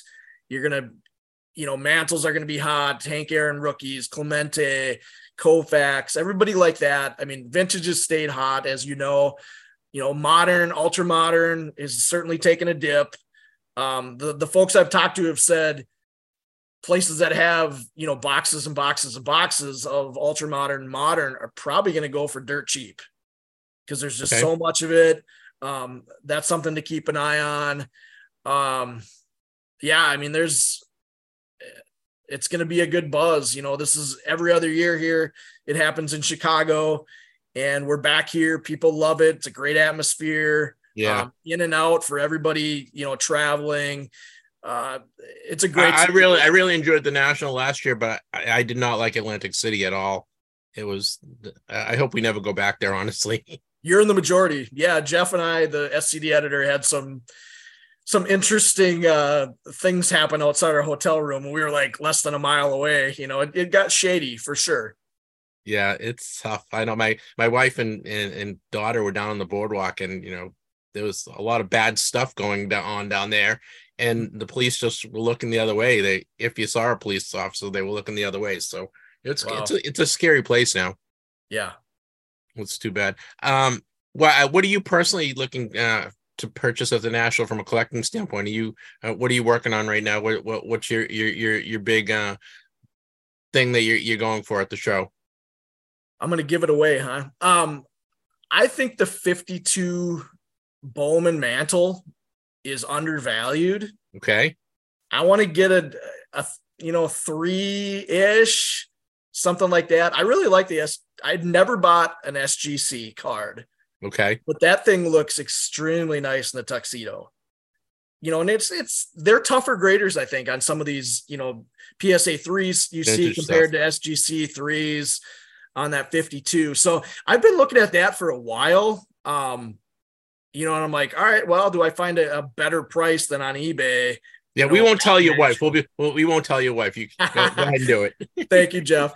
Um, yeah, I kind of, you know, I buy a one big card. Last year was the last day, and I had I'm like, all right, I brought two grand and I hadn't bought anything. It'd been we'd been doing stories all the time and just so I got a chance to walk around and I'm like, I saw a trout um update and it was oh, did you get it?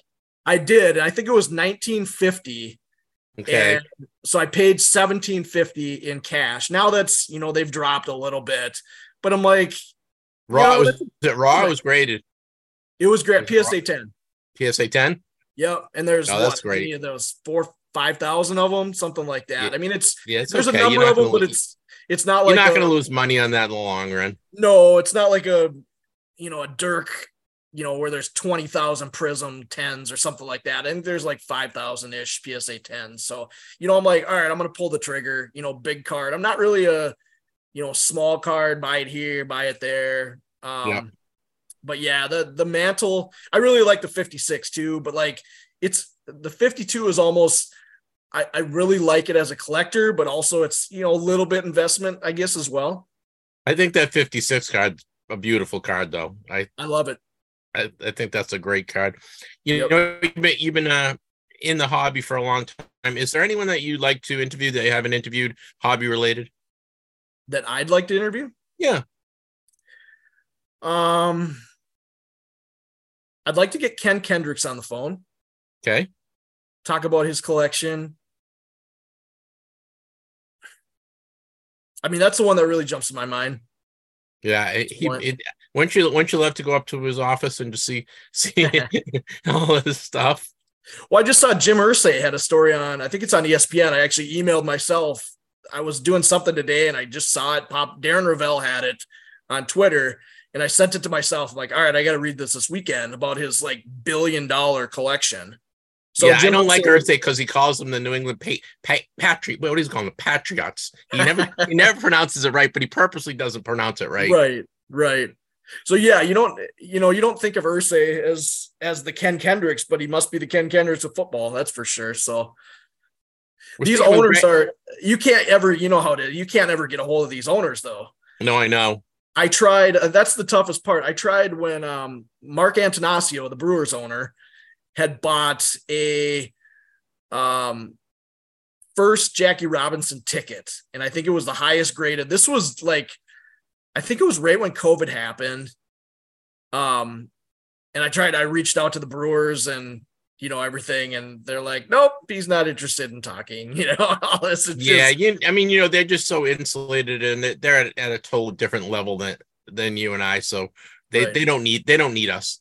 they don't know us, Jeff. We're not. They don't need us, them. Greg. They, they don't need us. Yeah.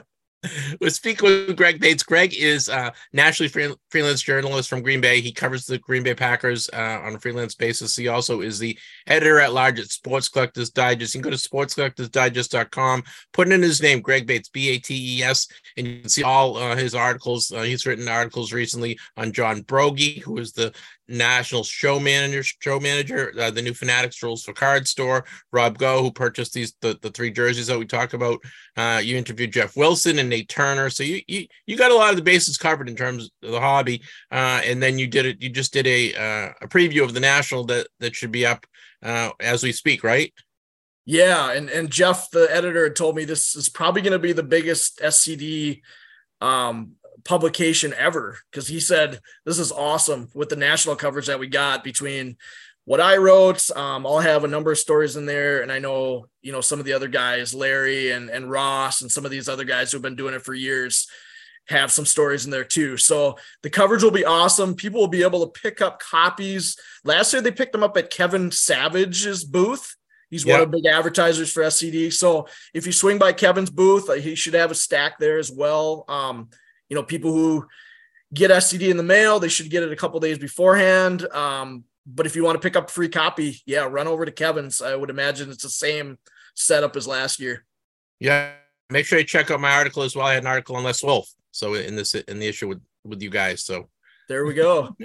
even more, even more interest to grab it. there you go. We got it. We got it all covered. All right, my friend. Uh, anything you'd like to add before I let you go? I, I don't. I don't want to make sure I didn't miss anything for you.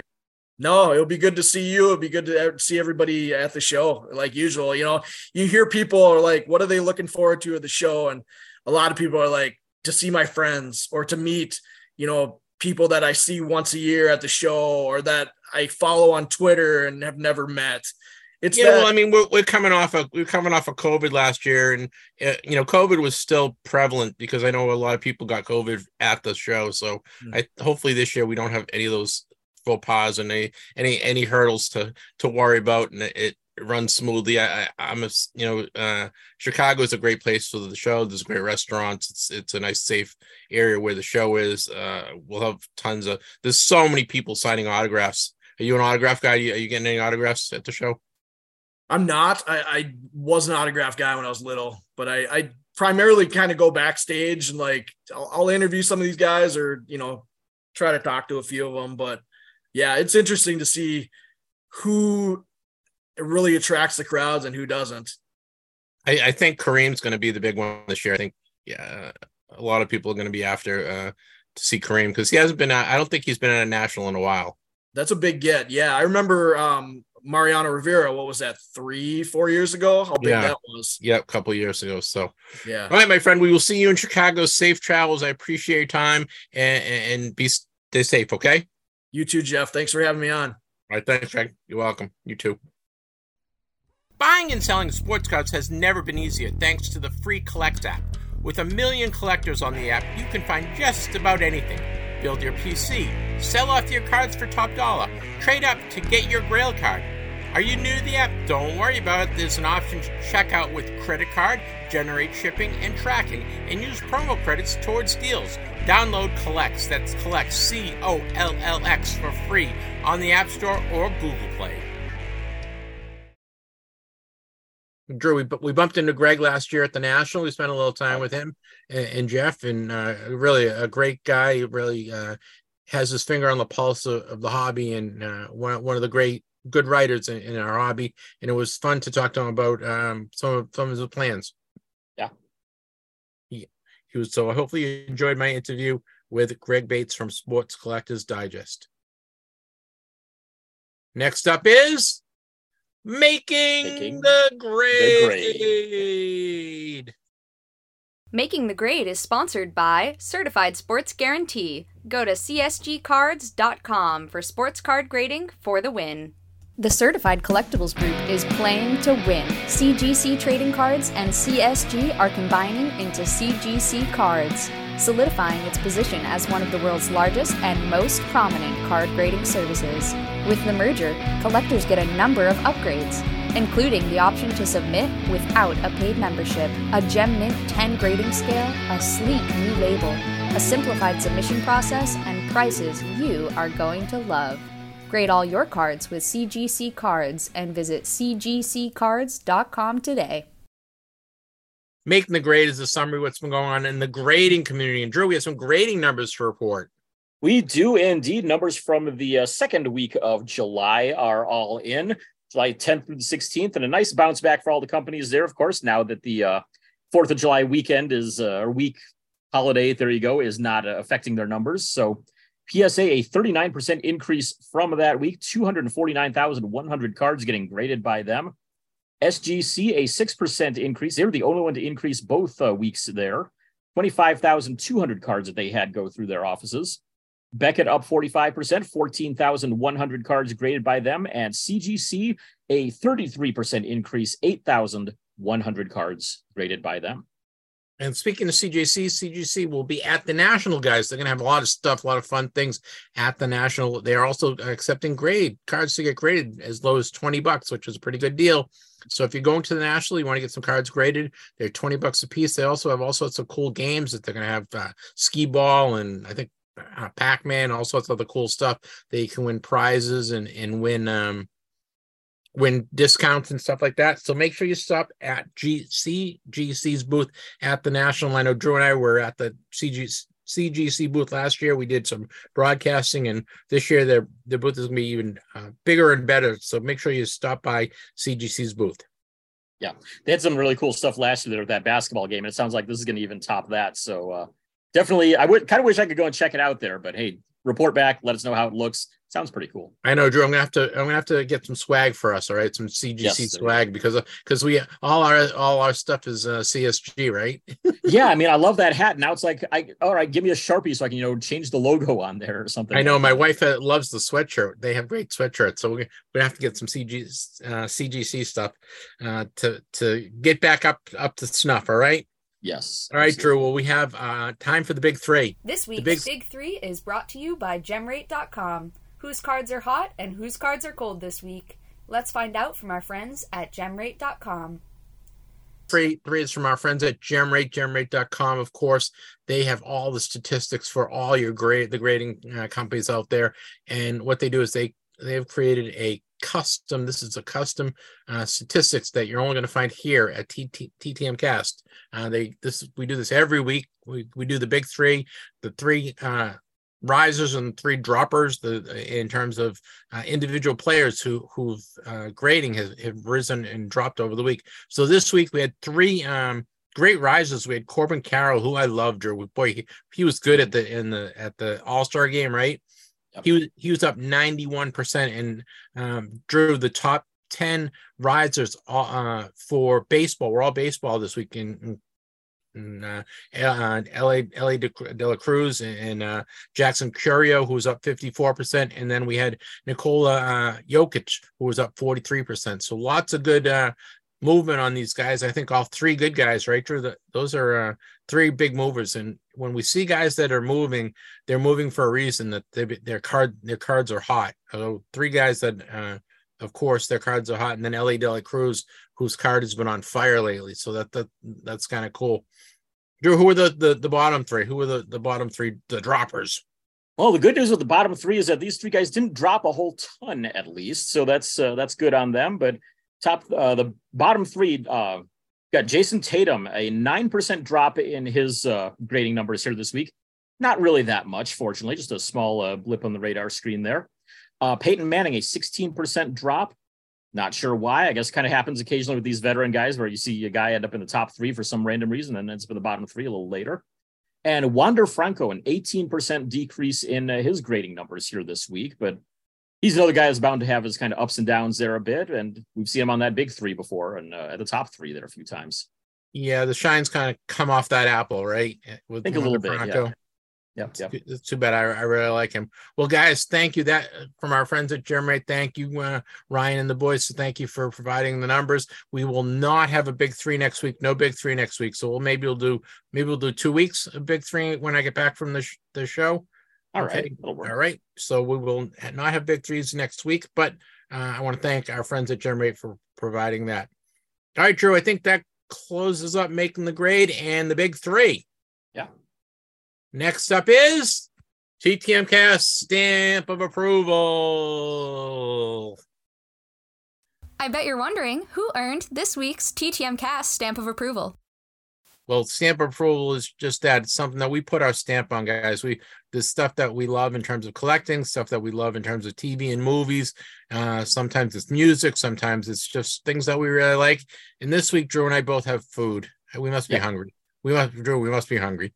A little bit, yeah. So I've uh, I got mine when I walked in the kitchen earlier today. I was sitting there thinking, what am I going to do for this? And I see it sitting there. I'm like, ah, there's our winner. All right, then. You want me to do mine first? You want to do yours?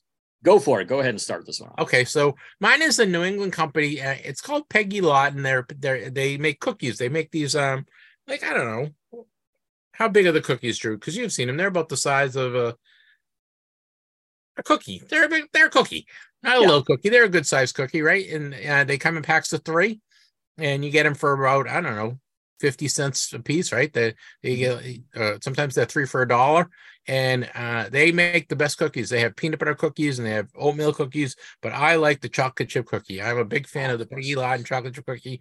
Did you, did you ever had them while you were here in uh, New England? I don't think I did. I've, I've I've seen them around at places before, but I don't think I ever had them. yeah, they're all they're all you know. It's a very much a New England thing, but you can get them online. You can I just I just checked. You can get them online. Peggy Lawton. It's P E G G I E Lawton L A W T O N, and they're, they're great cookies. You can get, I think get twelve packs of cookies you can buy. Uh, they're very inexpensive and they're so good. And the best thing is they, they kind of have like a little salt. They're, they're salty a little and they're okay. sweet and they're just I've been eating them since I was a little kid. And I, I just every time I go to the supermarket, I pick up I, I get three packs of them. It's nice. just like so. If my wife, my, sometimes my wife get, gets them for me, but I, I'm not. I'm like a little kid when we're when we're at the supermarket. I, they always have them at the checkout, and I always throw them in the throw them in the in the uh, in the line to in the carriage. so that is my TTM cast stamp approval. It is the Peggy Lawton cookies. Uh, I recommend them. Go check them out. You can get them online. I know Walmart has them here locally. Uh, they're all they're in supermarkets all over the place here in New England. They're out of Walpole, Mass. Uh, and uh, go check them out because I know you can get them for you can get a 12 pack of Peggy Lawton cookies, which is there's three cookies in a pack, so that it, it's well worth it. Um, they're, they're great. Uh, you know, you, are sitting there and it's it's it's eight o'clock at night and you're watching TV. You just want to have a little snack, but you don't want to you don't want to stuff yourself. It's a, a nice little snack uh, for you, and then it's also I always like them with, with my lunch. It's a good it's a good snack for lunch. So that's my stamp of approval. Peggy Lawton chocolate chip cookies. Give them a try. Nice. You're up. All right. My yes, my stamp of approval for the week is also, as we said, food related as well. Bought this stuff a couple weeks ago, and I happened to see it in the kitchen. I'm like, ah, there we go. That's our uh, stamp for the week, and it is uh, Poppin' Cream from Fort Worth, Texas. They are a uh, popcorn company mostly. They serve uh, in their store. They've got uh, popcorn, which they do a whole crap load of flavors. The only way to describe it there. You name the flavor, they probably got it in there. But uh, what did I get last time? We got some cheddar and sour cream. They also just plain cheddar. They've got double cheddar. They've got I like Chicago hot. Do they, have a, do they have a hot one? Oh yeah, they've got like a jalapeno ranch. They've got a, a spicy cheddar. They've got a buffalo flavor. We got do they deliver. Um, do they, do, can you order them? You know, I'm not sure, but you might be able to. I bet if you Google Poppin' Cream Fort Worth, you could find out and see if they uh, if they do. But they've got uh, like you've got your basic Chicago style, which is of course you know the uh, caramel corn and uh, cheddar mixed uh, together. You got both uh, both flavors in one bag there. I tried for the first time a Chicago Fire, which is the spicy cheddar and uh, caramel corn together. Quite good. Nice. They've got dill pickle ones. They do a fried pickle, which is, I think it's a mix of the dill pickle, ranch, and uh, jalapeno ranch all mixed together. So, and it tastes exactly like a fried pickle. If you like fried pickles as much as I do, you will love that one. So definitely get that one. They've got kettle corn, your standard butter. They've got a couple other blends and stuff. They've got several sweet varieties. They actually do one that I think has like uh, It's like chocolate drizzled and also has like uh, crushed up Butterfinger on it as well. We've got Oh wow! candy ones. All right, like Drew. that. Right when when we come out next summer for the All Star game, Mhm. we got to go there, and you got to take me to the taco place. Those are the two places you got to take me. Oh, I've got a whole list of places we'll have to hit up. I mean, there's, there's like there's a taco place, there's a torta place, there's the uh, there's the pop and cream, there's barbecue stuff. Oh, yeah, that, you're gonna gonna put on. very I'm gonna well. put on 15 pounds hanging around with you for four days. Probably, yeah. I mean, I've hit that weight right now where it's like I eat whatever I want, and it kind of just like stays right in this area, which is not good. It's still like well above two bills, so it's like I mean, doesn't matter if I skip lunch tomorrow, I'm still gonna be fighting heavyweight anyway. So, but yeah, Pop and Cream in Fort Worth, Texas. You go in the store, they've got ice cream there as well. They've got like it's like a candy store. They've got several uh like rare sodas and everything, regional sodas and such. But the biggest thing there is the popcorn. I love it. I've got a bag and a half still sitting in the kitchen right now from when I went a couple weeks ago. I, I can't believe I haven't killed those off yet. I think that's probably going to happen though in the next couple days. But yeah, Pop and Cream, Fort Worth, Texas. If you're in Fort Worth, check it out. If you're not in Fort Worth, check online, see if they deliver. They're good. All right, thank you. That was TTM Cast stamp approval, and Drew and I never disappoint when it comes to food. We we are big we are big foodies. All right, buddy. Yes. Thank you. Next up, we're gonna go do uh, the Vern Rapp Minute.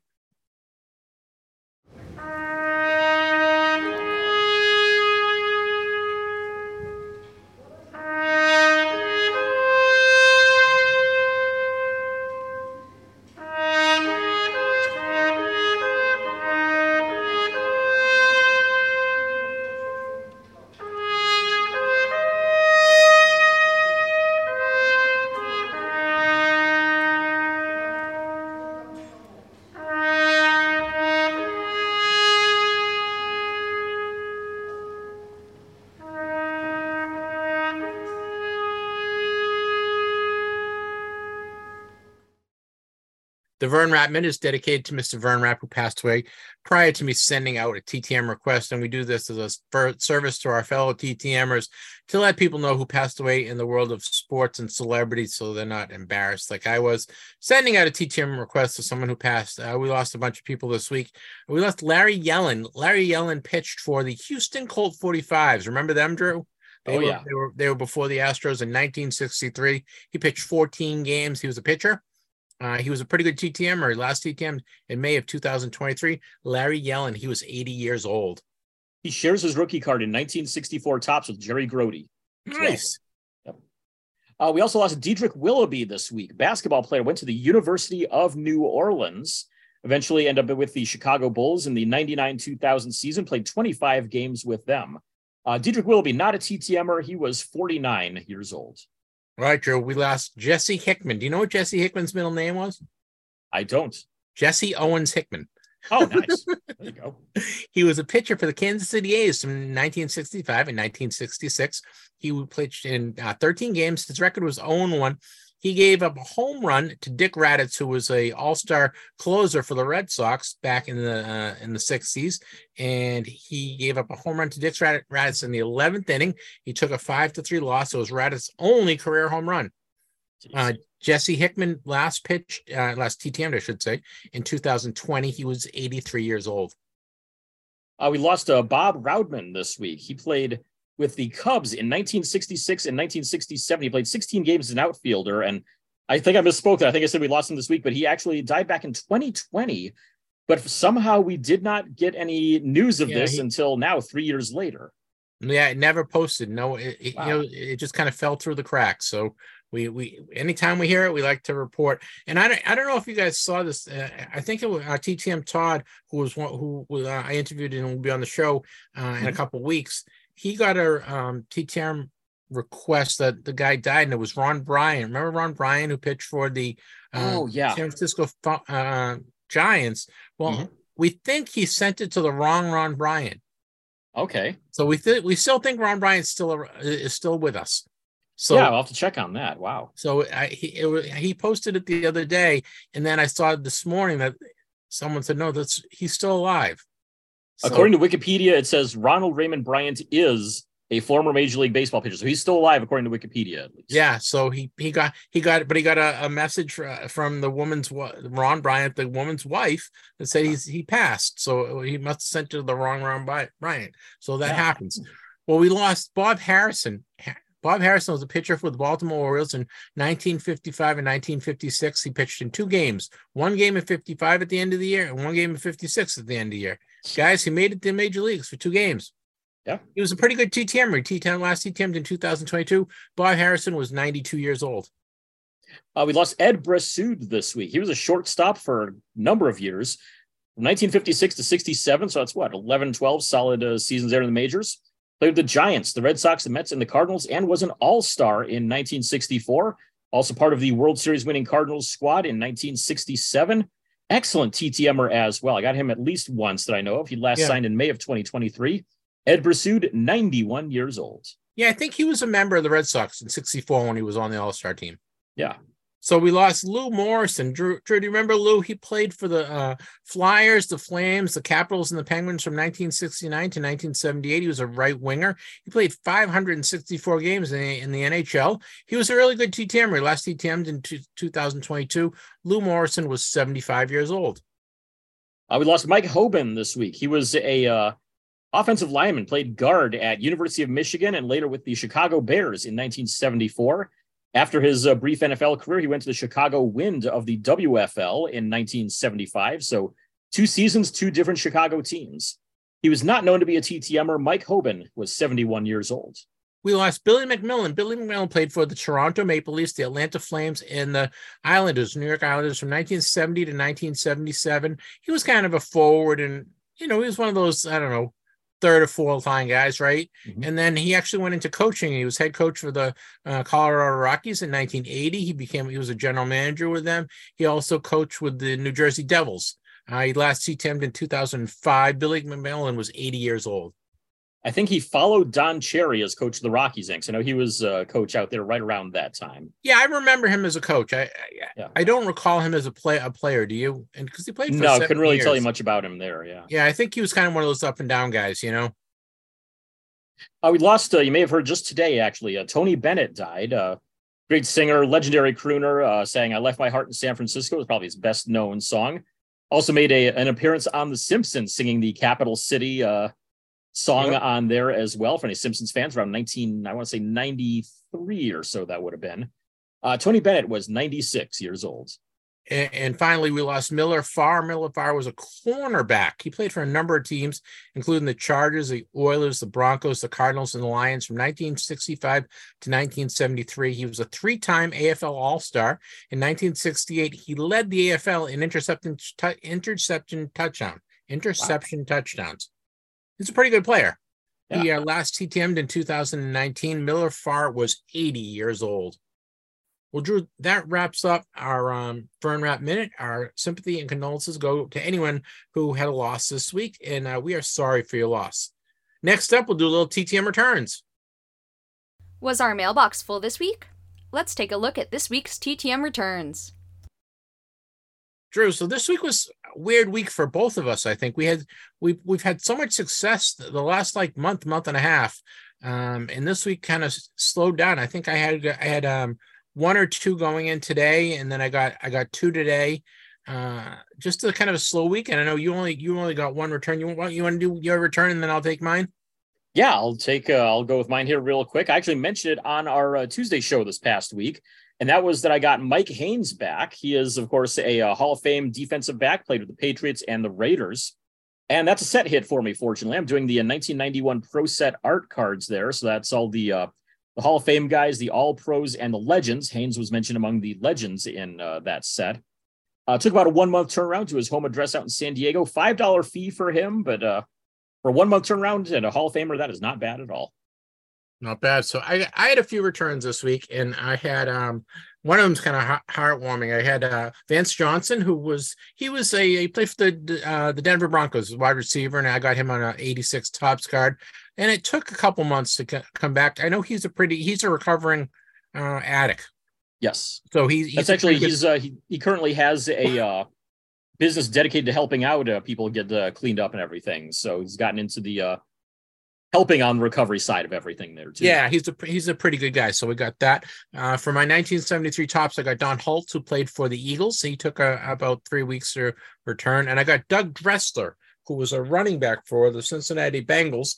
And uh, it was really sad. I was sitting at um, dinner, I don't know, about a week ago, and I picked up the phone, and it was Doug's wife, and Oh, Doug Doug is is ill, and, and she was she was uh she was just really beside herself, and uh, she said, you know, Doug signed your card, but I'm sorry you can't be on the, sh- the show, and I really apologize, and we're having a tough time, and uh, I'm surprised he even signed, signed my card, honestly, Drew, but it was, you know, sometimes you got to remember that these guys are older guys, right? They're Yeah. they're in their their 70s and early 80s now, and you know they're they have health issues like you and I, and um, you sometimes you forget because you know you you see them and their cards and they're 20 years old or 25 years old, you know, like Yep. these these guys aren't young, and you got to remember that sometimes, you know.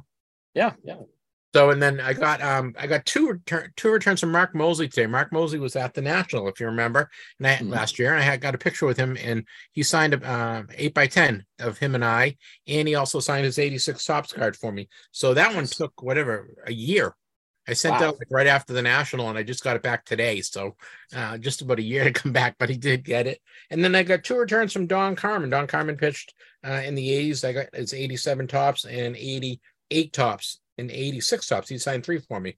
Cool. So I got three cards back from Don Carman. Don Carman uh, is, uh, you know, he he was he had a couple of good years uh, as the Phillies, right? He was a pretty good pitcher for the Phillies Yep. for a couple of years, and it was uh, I would say that was probably two months to come back on that one. So I got a bunch. I sent out. I think I sent out thirteen or fourteen. Um, the beginning of the week, and then I just did. Remember, we were, on Tuesday we were talking about um, doing the Bruins. So I have, Yeah. I have, I have uh, eight or nine Bruins ready to go out. So I just have to, I just have to put them in envelopes. And they're ready to go. So you know, you got to keep writing. That's the only way they get your returns, right? True. Yeah, exactly. I've got my pile right here that I need to start working on, and a couple others I was thinking just the other day. I'm like, oh crap, I got to make sure I get that one in my next batch there. But yeah, just got to put the pen to the paper and buy the stamps, and I will be good to go. But hey, at least I know who I'm going to send to, so I've got that uh, got that part knocked out at least. Yep. Make sure you follow. I do a weekly article on Sports Collectors uh, Daily. Um, usually post on like Tuesday or Wednesday, and I usually post a lot, most a lot of my returns there. So make sure you check out my weekly article on Sports Collectors Daily. And Drew, follow Drew on social media. You can follow me on social media as well. I do a lot of posting of my successes there. So we, uh, Drew and I love doing TTMs. We love getting returns, but you got to write. If you don't Yep. write, you don't get returns. All right, Drew, that wraps up returns. Um, you want to put a bow on this thing? We'll wrap it up. Yep, And this is how it ends. Think so. All right, guys, we want to thank you guys. Let's first thank the listeners, Drew, because they, they hung around. course. Right, two hour, two hours is a lot to ask, and uh, we hopefully you appreciate uh, us as much as we appreciate you. We Drew and I love doing the show. We love talking about cards and collecting and uh, everything about it, and we really have fun doing it. So I want to first thank Scott Hunter from the University of Alabama in the NFL. He was a, a great guest. I want to thank Greg Bates from Sports Collectors Digest, freelance writer. He also covers the Green Bay Packers. We're going to see Greg next week at the National. I want to thank uh, one of our sponsors, Ted Mann. Ted Mann was on this past Wednesday talking about the new marketplace. So make sure you sign up for, uh, send in a request for a $10 coupon from um, CollX. And Drew, we've been getting a lot of people sending in requests. So we're, we're doing our job. good. You guys, Yes. you guys are keep doing your job. Thank you. Uh, I want to thank Ezra Levine. Ezra Levine will be on this Tuesday night uh, or, or, or first thing Wednesday morning. You can check it out. Uh, he was at he was the CEO of Collectibles. Now he is a CEO of a new company called Mascot. It is a um, inventory management software. Not it's not for uh, store inventory management. It's for us, our collectors inventory management. And I've been looking, you know, I've been doing my inventory by hand, so I'm looking forward to using that in inventory on my my collectibles, which really is in dire need. So that is, uh, I want to thank Ezra Levine. That will be coming up this Wednesday. Remember, guys, no show next Saturday. There will be no show next Saturday. Okay, so there's no show next Saturday, but we'll we'll come back full strength the following Wednesday, and then we'll back the following Tuesday. We do two shows every week on Wednesday and on Saturday, right? But next next week no show because we I will be at the national. You can follow me on Twitter at TTM Cast or or Cast TTM. I'm Cast TTM on Twitter and TTM Cast on uh, the social media. I'll be posting some of my stuff at the National. Hopefully, we'll bumping into some listeners, right, and uh, get some autographs, some pictures some autograph people we get autograph from. We'll have a, a, prom, a, a picture for with Les in Les's booth. We'll see Clemente at the show, and everyone else we'll see. We'll see the guys from from um, SGC, the CG, sorry, CGC. I do that all the time. CGC, and we'll see, uh, you know, all the guys from CGC, and we're looking forward to seeing all our friends at the National. So a lot of stuff going on. Just follow me on social media. Drew, anything else you want to add before I let you go? No, just hey, go have fun at the National there. Let us know how it goes. I mean, I'll be here at home and uh hey, if you come across anything I need, let me know. I'll I'll, I'll PayPal you the money or something like no problem. We'll, we'll, take care of you. All right, buddy. Uh, guys, I want to wish everyone many happy returns. We will see you on Wednesday. Be good, stay safe, and, and watch out for me on social media. And if you're at the National, stop by and say hello. And uh, hopefully I can get you a new TTM, TTM Cast t-shirt. Be good.